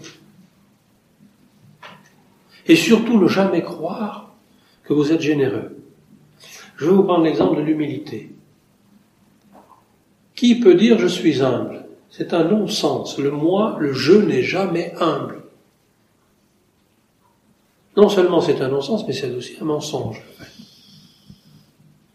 C'est pour ça que je vous parle de l'importance de la fréquentation des soufis, d'une voie spirituelle, de la fréquentation de certaines personnes qui, eux, vont vous enseigner comment la générosité s'exerce, sachant que je reviens à l'idée que je vous ai exprimée, ce véritablement généreux, celui qui a contemplé le généreux, parce qu'il connaît l'essence de la générosité, et sachant réellement qu'à ce moment-là, il n'y a de généreux qu'Allah. C'est lui qui agit. Dans ce que vous me dites, outre qu'il y a probablement manque de discernement, ou en tout cas choix d'un contexte peu approprié, il y a aussi cette idée-là qui est importante. C'est-à-dire qu'on oublie que celui qui agit, c'est Dieu. Abla Blascepti, comme je vous disais tout à l'heure, quand il voyait les créatures et qu'il voyait en elles les portes de la générosité divine, ce qu'il contemplait, c'est la générosité divine. Pourquoi? Parce que, disait-il, chaque être sur Terre, humain ou non humain, en réalité, est dispensateur des bienfaits divins. Ça, c'est une vision. C'est une vision qui existe. Et il en va de même d'ailleurs pour toutes les vertus. Vous disiez tout à l'heure aussi, qu'il faut pratiquer la vertu pour que son essence nous soit révélée. Absolument. Dans un sens non moral, hein, évidemment, je le précise. Quelquefois, on a le mot vertu. C'est un sens absolument pas moral. La morale n'a pas pour but à conduire à la connaissance. Elle a peut-être une utilité du point de vue de la société et du point de vue de la défense de l'intégrité d'une société, mais elle n'a pas d'avantage particulier dans une vie spirituelle. Elle est même un enfermement euh, considérable. Les seuls êtres intéressants sur la Terre, c'est justement les mystiques, parce qu'ils cassent. Pour s'élever vers l'esprit, il faut casser cette, cette sphère morale. Même si elle est justifiée, même si elle a son rôle du point de vue humain et social, elle est quand même un enfermement. Et j'ajoute, pour continuer avec les philosophes, n'est-ce pas, que la chose la plus négative sur le plan des idées, c'est d'imaginer ce qu'ont imaginé ces idiots de philosophes, c'est-à-dire qu'il y a une morale occidentaux, philosophes occidentaux, qui a une morale qui serait universelle, c'est-à-dire applicable en tout lieu, en tout temps. Ça, c'est absurde. C'est absurde. Parce que les mêmes philosophes, euh, si ils avaient été au Tibet et qu'ils aient vu les pratiques tibétaines, ils ne les auraient pas acceptées. Vous voyez, c'est un enfermement que c'est. L'ethnocentrisme européen qui, depuis trois siècles, sévit et fait que malheureusement, on a beaucoup de mal à se placer de l'autre côté. Je travaille moi-même dans une institution qui est une institution célèbre et orientaliste, et un certain ethnocentrisme y règne. C'est-à-dire le fait de tout voir à sa propre mesure et de considérer que tout le monde doit devenir comme l'Occident et que tout ce qui se fait en Occident est applicable et valable partout. On n'est pas loin de l'idéologie. Crois que l'Occident de l'ethnocentrisme, c'est quelque chose qu'on partout. Partout, naturellement. Mais l'Occident, euh, l'Occident passe. Quel que soit son pays, etc., euh, a plutôt tendance à être ethnocentriste. Je crois que c'est quelque chose tout fait humain. Et Malheureusement. Qu'on retrouve partout. Et... Sauf c'est les mystiques. Ceci dit, je parle de l'Occident parce que l'Occident s'est trouvé euh, à obtenir la puissance matérielle, la puissance économique et la puissance militaire, et ça change tout. Parce que parfois, dans certaines communautés, il y a un ethnocentrisme Oui, oui, oui. sévère, et, et en fait, donc, je pense que c'est... C'est une protection aussi. Ils ont peur de quelque chose, ils se protègent comme ça. Je voudrais vous dire un jour, euh, il y a une personne dans une dans un compte de cas où ça fait rien, il y a plus fort. Il y a une personne dans le compte de cas qui a des inquiétudes et qui a posé une question au cher qui lui a dit Oui, moi je suis gênée, moi, déjà moi. J'ai déjà perdu le sens de la phrase. Moi, je suis généreuse, je donne des trop, je donne ceci, je porte des poussées, un peu comme vous. Je porte ci, je fais ci, je fais ça. Et puis qu'à la fin, il est très très fatigué. Donc, déjà, peut-être parce qu'elle était fatiguée, déjà, c'est le qu'elle faisait de deux. Il lui a donné une réponse qui peut être intéressante pour vous à l'avenir, et qui sera peut-être plus facile. Vous voyez, par exemple, il y a beaucoup de gens qui font la manche dans le métro, il y a beaucoup de gens qui demandent, vous pouvez peut-être faire une prière pour lui. La générosité, c'est pas du tout forcément lui donner les 1 euro ou les 2 euros, ou je sais pas quoi, mais peut-être quand on n'a pas la capacité, les gens ne vont pas juger et lui souhaiter le bien pour faire voir harmonie, comme même ça allait, ou quelque chose comme ça, en français, ou en arabe, peu importe en quelle langue, parce que Dieu comprend toutes les langues. Et comme monsieur dit, effectivement, parce que c'est Dieu qui agit en nous, ne jamais perdre de vue. Et ça vous facilitera beaucoup les choses et vous serez plus fatigué. Il y a des bouddhistes partout, des musulmans partout, des chrétiens partout, et puis toutes sortes de choses, de non-croyants aussi. Donc aujourd'hui, c'est encore pire du fait du contexte dans lequel on est. Si vous voulez, après ou à l'époque médiévale, quand un paysan auvergnat disait quelque chose de pas bien sur ce qu'il avait pu entendre une fois ou deux dans sa vie sur les infidèles de je ne sais où, ça n'avait pas beaucoup de conséquences. Aujourd'hui, c'est plus le cas. Ça a beaucoup de conséquences. Donc, j'en ai, oui. la phrase que vous avez citée, du livre, révélez-vous à ce qui vous est commun. Oui. Euh, ah, vous on va dire, euh, euh, à une parole qui, qui ne soit également commune à vous et à nous. Et c'est dans quelle euh, sourate Dans quelle sourate Je ne sais pas dans quelle sourate ça se trouve, ça. Il ne faut pas me demander les sourates des, des, versets, c'est ça. Je... C'est une sourate ou c'est un hadith Non, non, c'est un, une sourate. C'est la première partie du verset. Mais il n'y a pas euh, un nom de sourate ou, une partie du livre, non Une référence Il dit beaucoup dans le coran, donc vous le trouverez. Moquer, non, celle-là, elle est spécifique. Notez donc euh, sourate. Euh, Je dirais Surat Imran, euh, verset 58. La troisième sourate.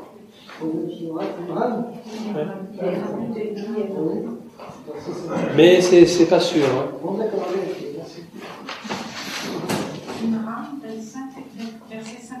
Oui, peut-être.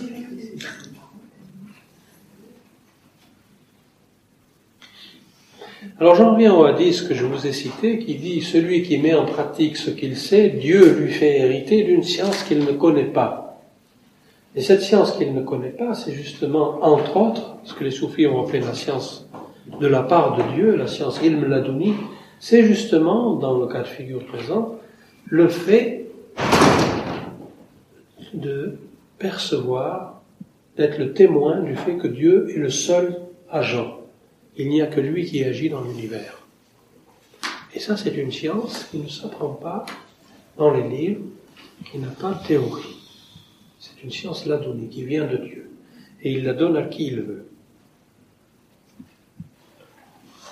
Maintenant, je voudrais donc finir cette intervention, je ne sais pas à l'heure qu'il est, 5 heures, donc par le, le pivot dont je vous ai parlé, la clé de voûte de toute cette purification, c'est-à-dire la réalisation de la servitude dont j'ai parlé tout à l'heure, c'est-à-dire de la réalisation pour l'homme de devenir abd, le serviteur de Dieu, évidemment avant tout. Celui qui sert Dieu a la capacité de servir tous les hommes, sachez-le, sans que ceci lui soit difficile et sans que ces hommes eux-mêmes lui cause, d'une manière ou d'une autre, quelque tort que ce soit. Un sage disait au sujet d'un homme qui agissait très mal, pour vous dire cet exemple, il y avait un sage qui avait à côté de lui un homme absolument épouvantable, connu pour ses méfaits et ses actions. En plus, il avait une grande force. Et comme il avait été vu souvent en compagnie du cher, il disait du, sage en question, il disait que il pouvait, il était un petit peu sans, sans bras. Quelqu'un lui dit un jour, mais comment ça se fait que vous gardez quelqu'un comme ça à côté de vous? Et il a répondu, tant qu'il est ici, à côté de moi, il ne fait de mal qu'à moi. Et c'est tout ce qu'il dit. Voilà. Comme ça, ça donne une explication à ceux qui se se demande pourquoi il y a des fois autour de ces gens-là des saints, des Judas, ou des gens comme ça. Si on peut, croire qu'il faut se méfier, on ne peut-être pas dire des Judas, mais enfin des hommes qui. Ça pose plein de questions. Ça pose plein de questions. Judas est peut-être pas si mauvais que ça.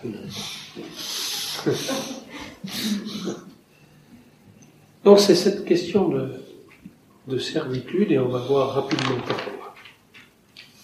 Pour finir, qui est au centre même de ce qu'on appelle dans le soufisme la réalisation spirituelle. Sans servitude,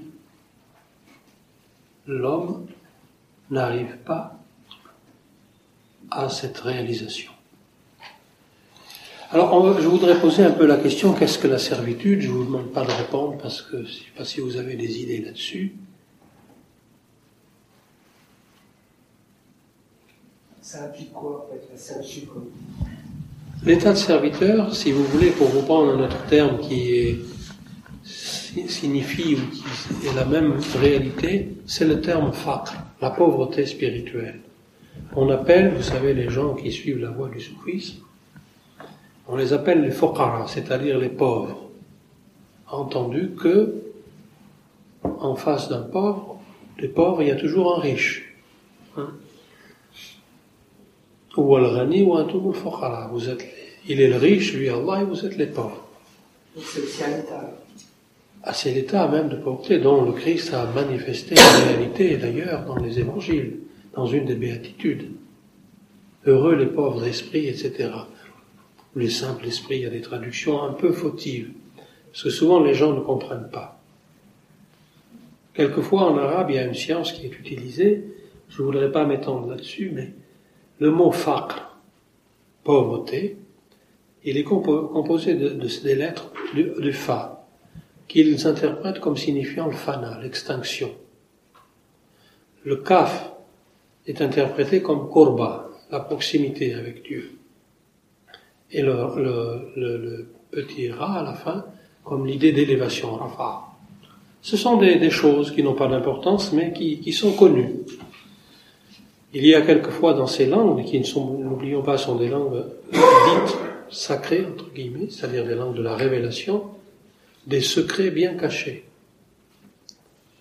Et que Dieu ouvre aux soufis, bien entendu. Ça fait partie des connaissances. Et il y en a de, de nombreuses. Mais la servitude, si vous voulez, c'est l'état même de pauvreté, d'humilité, et tout ce qui va avec. C'est cet état, cette condition qui a été demandée, je l'ai dit tout à l'heure, par le prophète dans le hadith Qudsi, le prophète de l'islam, qui a voulu être un prophète serviteur. Et il a servi. Il a servi énormément de gens, y compris les gens qui venaient poser des ordures devant sa maison, il les prenait, il allait, il allait les mettre où il fallait. Et il ne disait rien. Et là, là, oui. Oui. Alors je vais terminer à toute vitesse sur les chapeaux d'eau. Je vais simplement vous citer une parole que je vais me permettre de lire pour que vous compreniez un peu comment les choses se passent et comment l'état de servitude, en réalité, est nécessaire et comment il occulte l'état de seigneurie et comment donc il est l'état même de la connaissance la plus haute. Je vous cite ceci. Un soufi donc, qui s'appelait Mouled Darkawi, qui est extrêmement connu au Maroc,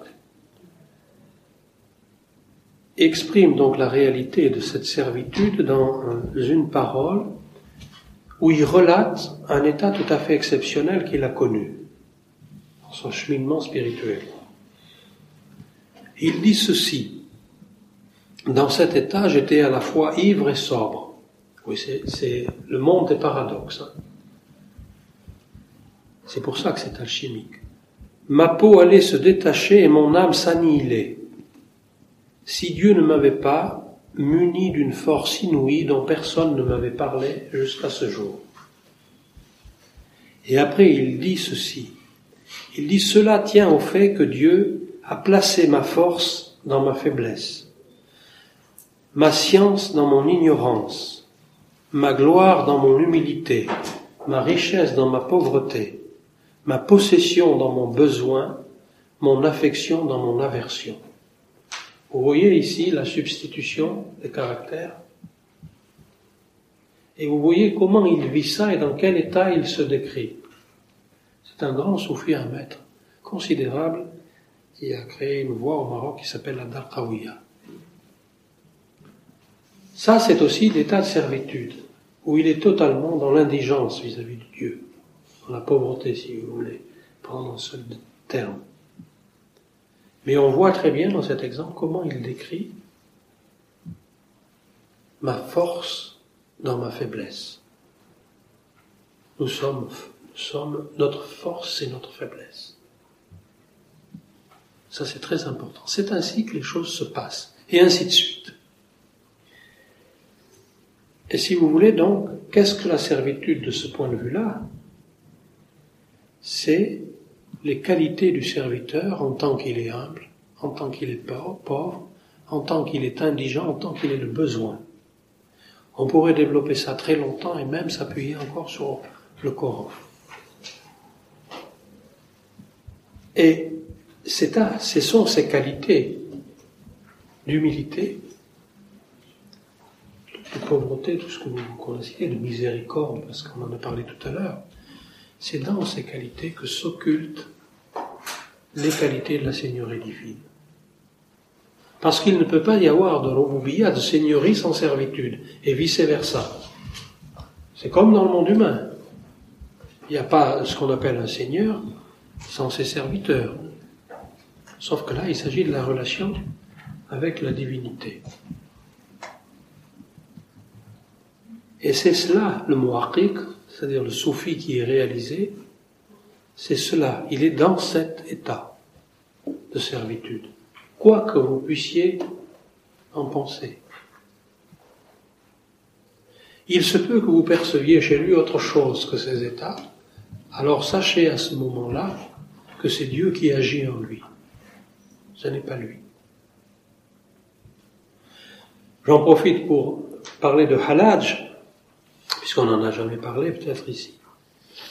Simplement pour vous dire, et après ce que je viens de dire, que quand halaj dit des paroles anal ou subhani, c'est-à-dire gloire à moi, ce n'est pas une langue humaine qui articule. La langue humaine n'est que le support d'une parole qui n'est pas humaine. Parce que c'est Dieu qui parle en réalité. Et d'ailleurs, Halaj n'avait absolument pas conscience quand il disait ça d'être un moi, un ego, ou même un homme.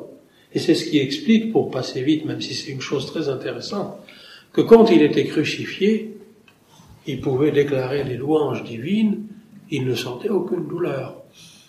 Eut, eu référence à l'état intérieur dans lequel il était pris, et qu'il avait évidemment anéanti par rapport à toutes ces choses qui sont humaines, qui sont individuelles, son nafs, comme on dit, son âme était outrepassée, avait passé. Donc euh, voilà. Et je voudrais finir pour, euh, par vous citer une chose ou deux, en particulier une phrase de Cité Hamza, qui a quelques mots et qui peut signifier un peu tout ce qu'on a dit ce soir, c'est qu'il dit Soyez comme l'eau, cherchez le point le plus bas. Il dit ça au Fuqara. Soyez comme l'eau, cherchez le point le plus bas. Tout le monde ne fait pas ça et Dieu sait combien c'est difficile. Et sans son aide, on ne peut rien faire. Sans l'aide divine, je veux dire. N'oubliez jamais ça. Mais ça m'a fait penser quand il a dit ça à la prière, dans l'attitude de la prière en islam, quand on fait le soujoud, on est au point le plus bas puisqu'on a le front par terre, etc. Et en effet, c'est dans le soujou, tout le monde le sait, que normalement on est le plus proche de, Dieu. Cette position est celle par laquelle, extérieurement même, on manifeste la soumission, la pauvreté, etc. Et on est aussi en même temps au point le plus bas. Tout ce qui est en haut est comme ce qui est en bas, mais en sens inverse. Ça, c'est les alchimistes. Alors, j'aurais voulu vous parler du cifre, parce que la vertu de ces hommes de la servitude, leur vertu essentielle, celle qui les résume toutes, on dit que c'est l'ombre du soufi, mais une ombre non projetée, c'est ce qu'on appelle cifre c'est-à-dire la véracité ou la sincérité spirituelle. Et je finirai là-dessus. Ceux qu'on connaît, on revient au verset du Coran. Les sidiqin sont ceux qui sont les parfaits dans la connaissance et dont on dit qu'ils sont les héritiers des saints prophètes. Et le véritable héritier prophétique, c'est celui qui est qui a cette qualité de sidq, qui désigne, je dirais seulement ceci, la parfaite conformité entre l'extérieur et l'intérieur. Comme il est à l'extérieur, comme il est à l'intérieur. Son acte Sa parole et sa pensée sont conformes, sans aucune, sans aucune, comment dirais-je, ambiguïté si vous voulez. Voilà. Et puis la transfiguration dont on n'a pas parlé, eh bien la transfiguration c'est l'expression même, je fais allusion à la transfiguration christique, avec le tableau que vous savez, Moïse, Élie, le Christ et puis les apôtres, qui sont plaqués par terre, vous savez, dans l'iconographie traditionnelle, plaqués par terre devant l'émergence ou jaillissement de la lumière de la transfiguration, pour bien expliciter justement comment le jaillissement de cette lumière divine, comme ça, de manière impromptue, dans la vie d'un homme, c'est quelque chose d'insupportable. Il ne peut pas vivre comme ça sans qu'il y ait, c'est comme disent les soufis, le verre qui contient le, thé chaud, il faut la théière comme intermédiaire pour pas que le verre explose. C'est la même chose. Et c'est ça la lumière de la transfiguration. Jésus montre en réalité à ses disciples, en un seul événement, ce que doit être leur transformation. Et en même temps, ils sont plaqués à terre pour qu'ils réalisent à quel point cette réalisation et cette transfiguration passent par la servitude, par l'indigence. Voilà, j'en termine ici. Excusez-moi, je crois que j'ai un peu dépassé les limites.